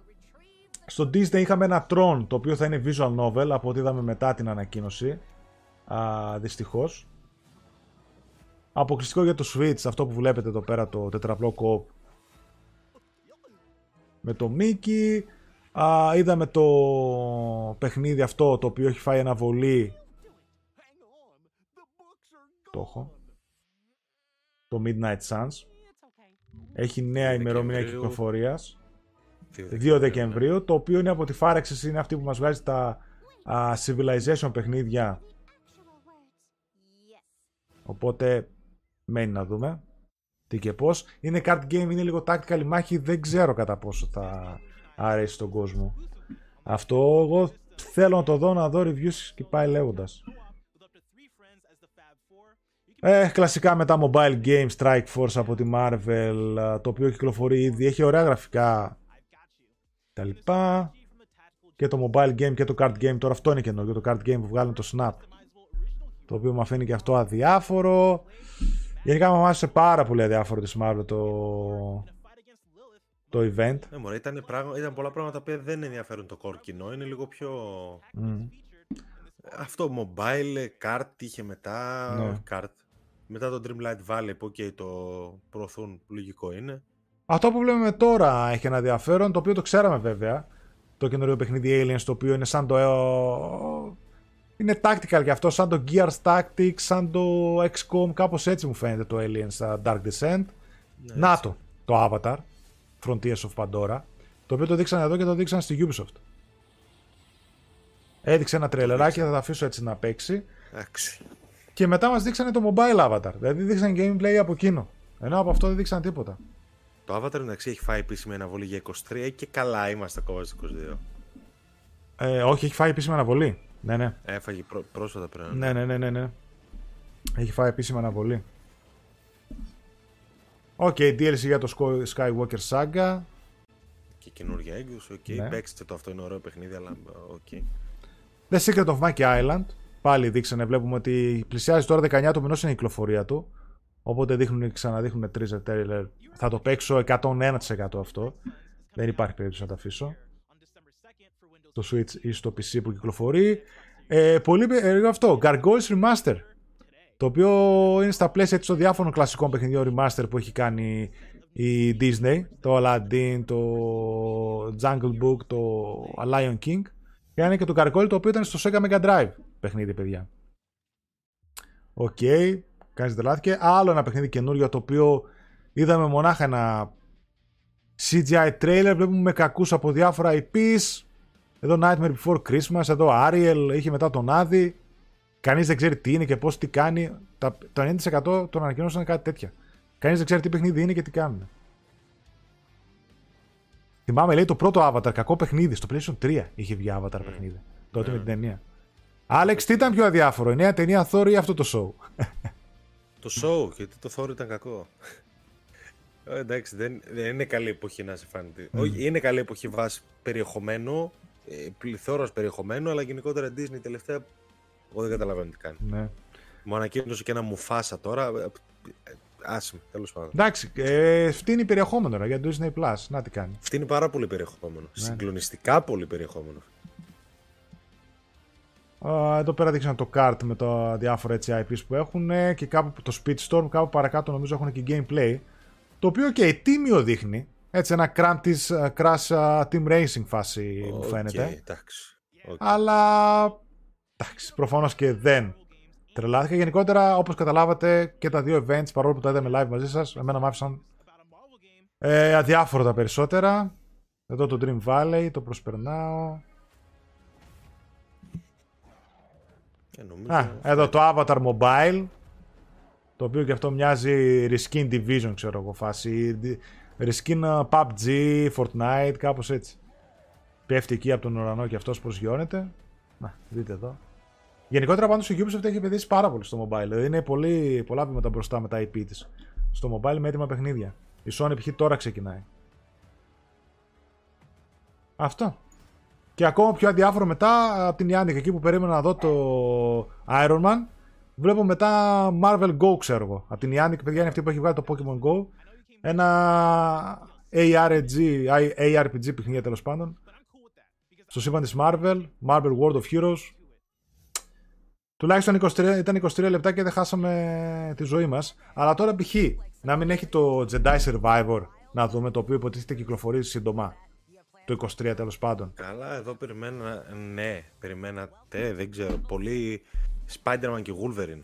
Ούτε κατά διάνοια. Εντάξει, αυτό λέγαμε ότι το πιο πιθανό είναι να τα κρατήσει η Sony για το δικό της event. Εδώ και, ναι, αλλά να σου πω, Πού να, να παίζει τέτοιο event το Spider-Man, πλάκα κάνεις τώρα. Το είδα, δεν ξέρω, για μένα πολύ απογοητευτικό. Δεν, δεν είδα παιχνίδι να με ενδιαφέρει. Είδα ναι. τον Black Panther το οποίο το ξέρω. Αν δεν είχαν διαρρεύσει, μπορεί να ήταν λίγο καλύτερα τα πράγματα. Αλλά τα ξέραμε κιόλα. Ναι. Έχουν διαρρεύσει όλα τα παιχνίδια. Και άρωμα να βλέπαμε δεν θα παθαίναμε σοκ, το ξέρουμε. Ξέρεις τι, ε, πριν και ρώτησε και ο Δάνης αυτό έτσι για τα events του καλοκαιριού. Ε, λίγο χλιαρή η φάση. Δηλαδή, αν σκεφτείς τώρα, OK, περιμένει ο κόσμος του PlayStation τουλάχιστον ένα God of War. Έχονται κάποιες καλές κυκλοφορίες οι οποίες είναι μικρότερες μεν, αλλά να, το Plague Tale Requiem, ας πούμε. Ε, ή κάνα δύο-τρία άλλα τώρα, το Monkey Island, μετά το High on Life, κάποια τέτοια. Ε, λίγο Όχι, χλιαρά. Είναι το the Borderlands, είναι το Gotham Knights. Α, το Gotham Knights, σωστά, σωστά. Το καλή στο Protocol, καλή στο Protocol Δεκέμβρη, να μην το ξεχνάμε αυτό. Έτσι. Δεν το ξεχνάμε. Απλά είναι χαλαρά από θέμα ανακοινώσεων ενώ για το 23. Βλέπεις ότι έχουν πάρει όλη αναβολή Φεβρουάριο, ε, Φεβρουάριο Μάρτιο. Ε, και τα οποία νομίζω ότι και από εκεί θα πάρουν αναβολέ. Επειδή έχω βαρεθεί να γράφω για αναβολέ, καλύτερα να μας πούν και κάτι όταν είναι έτοιμο. Δεν ναι. χρειάζεται να μας τα λένε όλα 10 ώρες νωρίτερα. Ναι. Αφού δεν μπορούν να τα έχουν έτοιμα στην ώρα τους. Πλάκα, πλάκα τώρα θυμήθηκα ότι η ομάδα που φτιάχνει το Dead Space Remake είναι η ίδια που θα ασχοληθεί μετά με το Iron Man παιχνίδι. okay. Ό,τι και αν σημαίνει αυτό. Να δούμε. Και ένα τελευταίο νέο έτσι για να κλείσουμε, το οποίο είναι quick news θα το πω, στα γρήγορα, το ρωσικό Atomic Heart. Ε, πλέον θα έρθει στο παράθυρο ε, Ιανουαρίου-Φεβρουαρίου του 2023. Δεν υπάρχει, πήρε μια αναβολή, δεν υπάρχει ούτε τώρα συγκεκριμένη ημερομηνία. Εκεί Ιανουάριο-Φεβρουάριο λέει να το περιμένετε. Από την Month με τη Focus Home Interactive, ένα action RPG το οποίο Tommy Hart φαίνεται καλό και νομίζω είναι και Day One στο Game Pass. Ίσως. Πολύ ενδιαφέρον παιχνίδι. Δεν θυμάμαι. Έτσι, κάτι το ποιος το έχει δει. Εμένα με, με ψήνει full. Ναι. Αυτά, νομίζω, Άλεξ. Έχουμε και now playing βέβαια, παιδιά, αλλά θα το κρατήσουμε για το επόμενο Gamecast που θα είναι πιο συμμαζεμένο και μαγνητοσκοπημένο, γιατί τώρα μέχρι τις 2 έχουμε διορία. Έχω εγώ τραπέζι, θα έρθει η οικογένεια εδώ πέρα, θα με περιμένουν. Δεν θέλω να ανοιχτώ. Μα ξεκινήσουμε τώρα, μιλάμε για now playing, θα πάει σίγουρα 2,5 ώρα. Ξενύχτησες και χτες, οπότε πρέπει να έχει λίγο τώρα. Μα είχα τρίμερο φεστιβάλ. Λες και με Τζόβεν, έκανα τρία live stream στη σειρά. Καλά ήτανε, δεν είδα αυτά που ήθελα. Ψιλομέτρε καταστάσεις, αλλά πέρασα καλά με τον κόσμο. Έτσι που ξεκινήσαμε πολύ καλά τη σεζόν. Είχαμε κόσμο στα live stream. Όπως και τώρα σε εκπομπή. Επειδή ότι ρώτησαν κανένα δυο άτομα, θα, θα έρθει κάτι για το The Last of Us. Για το The Last of Us θα κάνουμε ξεχωριστό βίντεο, παιδιά, από εβδομάδα Spoilercast μαζί με τον Alex. Ε, έτσι, ε, θα έρθει ξεχωριστό βίντεο, θα τα πούμε εκεί όλα με λεπτομέρειες. Ευτυχώς το έχουν παίξει όλοι το The Last of Us, το, το, πρώτο εννοώ, οπότε είναι spoiler, ναι, ναι, ναι. αλλά θα είμαστε πιο χαλαροί. Δεν είναι... Θα είναι χωρίς να είναι. Ναι. Όπως όταν μιλούσαμε για το 2, ας πούμε, μας είχε κοπεί ανάσα. Τι θα πούμε. Θα πάω στα σχόλια των παιδιών όμως, πριν χαιρετήσουμε. Uh, που είναι. Θέλω πολύ να παίξω ένα ωραίο Assassin's Creed παλιού στυλ στη Μέση Ανατολή και θα είναι linear. Αυτό μάλλον που έρχεται. Τα μοντέρνα segment τέλος. Έχουν πει όντως από τη Ubisoft, αυτό που είπα και εγώ. Τα τρία τελευταία ενώ είχαν μεγάλους και όμορφους κόσμους, ωραίο κόμμα και exploration, αλλά το grinding ήταν τραγικό. Ήταν, Αυτά. Αυτά. Νομίζω ότι Έτσι. μπορούμε να χαιρετήσουμε παιδιά. Ήταν πολύ ωραίο το live stream και πολύ καλή απόφαση μας να τα πούμε live. Είχαμε και πολλά θεματάκια και με τα events θα συζητήσουμε. Μας πήρε δύο ώρες γεμάτες ε, για το πρώτο επεισόδιο Gamecast της σεζόν. Τα επόμενα μαγνητοσκοπημένα που θα έρχονται ξέρετε θα είναι λίγο πιο συμμαζεμένα, θα έχουν και το editing καλύτερο. Τώρα εδώ πέρα πρέπει να τα κάνω όλα live να βάζω. Θα έχουμε τις κυκλοφορίες. Εντάξει, εννοείται ότι θα έχουμε και άλλα παιδιά από το site σταδιακά, δηλαδή έτσι αλλάζουν και θέλουμε και καλεσμένους καινούριους που, OK, okay, ναι. θέλουμε, είναι κάποια άτομα που θέλουμε να συζητήσουμε μαζί τους απλά στις εκπομπές, ρε παιδί μου. Αυτός, θα τα βάλουμε. Αυτός είναι ο σκοπός μας, τα μαγνητοσκοπημένα τουλάχιστον, μπορεί και καμιά φορά και σε κάποιο live, να έχουμε και παιδιά από την ομάδα της τακτική, τα οποία είναι εξαιρετικά, το PSA.gr, να έχουμε πάλι καλεσμένους. Τη δομή του Gamecast στα μαγνητοσκοπημένα θα τη δείτε, θα είναι πιο στρωτή. Στην αρχή πάντα θα υπάρχουν πλέον οι κυκλοφορίες της εβδομάδας που μας έρχεται. Μετά τα νέα, τα quick news, αντιπέρα όχι θα έχουμε πάλι. Now playing. Έχω και σκοπό μετά, αν προλαβαίνουμε στα μαγνητοσκοπημένα στο τέλος, να σας κάνω προτάσεις για gaming, ταινίες και σειρές και ε, βιβλία. Γιατί τώρα τελευταία έχω διαβάσει πάρα πολλά έτσι, βιβλία και κάποιες gaming ταινίες ή ντοκιμαντέρ που έχω δει. Καλά είναι να προτείνουμε κάτι κάθε φορά σε κάποιο Gamecast. Θα υπάρχει μια πιο στρωτή δομή. Διαγωνισμούς επίσης θα έχουμε. Και αυτά. Θα ανεβεί το podcast φυσικά και στις podcast υπηρεσίες Spotify, Google Podcast, Apple Podcast. Μπείτε και εκεί, κάτε μας subscribe, αν μας ακούτε, ρίξτε και ένα, μια βαθμολογία π.χ. στο Spotify που μας βαθμολογούν και στο ε, Apple Podcast. Μας βοηθάει πάρα πολύ να ανεβούμε στα ratings και μας γνωρίσει καινούριος κόσμος. Αυτά. Ε, live θα έχει και άλλα παιδιά, αλλά θα είναι του στυλ ε, ένα live το μήνα, τρεις εκπομπές μαγνητοσκοπημένες. Κάπως έτσι. Θα κοιτάξουμε. Τώρα μπορεί να τύχει κάποια στιγμή να κάνουμε και παραπάνω ή να αργήσουμε να κάνουμε ένα live. Θα έχουμε τα έκτατα ενδιάμεσα όπως και εσύ events ή κάτι άλλο. Ναι, δεν τελειώνουν τα live, δεν τελειώνουν. Αυτά. Thank you. Α, για να δω, για να δω. Παιδιά, λέτε λέει, να βάλουμε κανένα band για PS5 με God of War τα Χριστούγεννα, λέει ο Σίμω. Δεν ξέρω, αλλά άμα είναι να κοινωθεί, θα ανακοινωθεί τώρα. Στα κοντά. Αυτά, παιδιά. Καλό μεσημέρι. Καλή όρεξη. Ελπίζω να σα την ανοίξαμε. Φιλάκια. Τα λέμε. Τσαου, τσαου.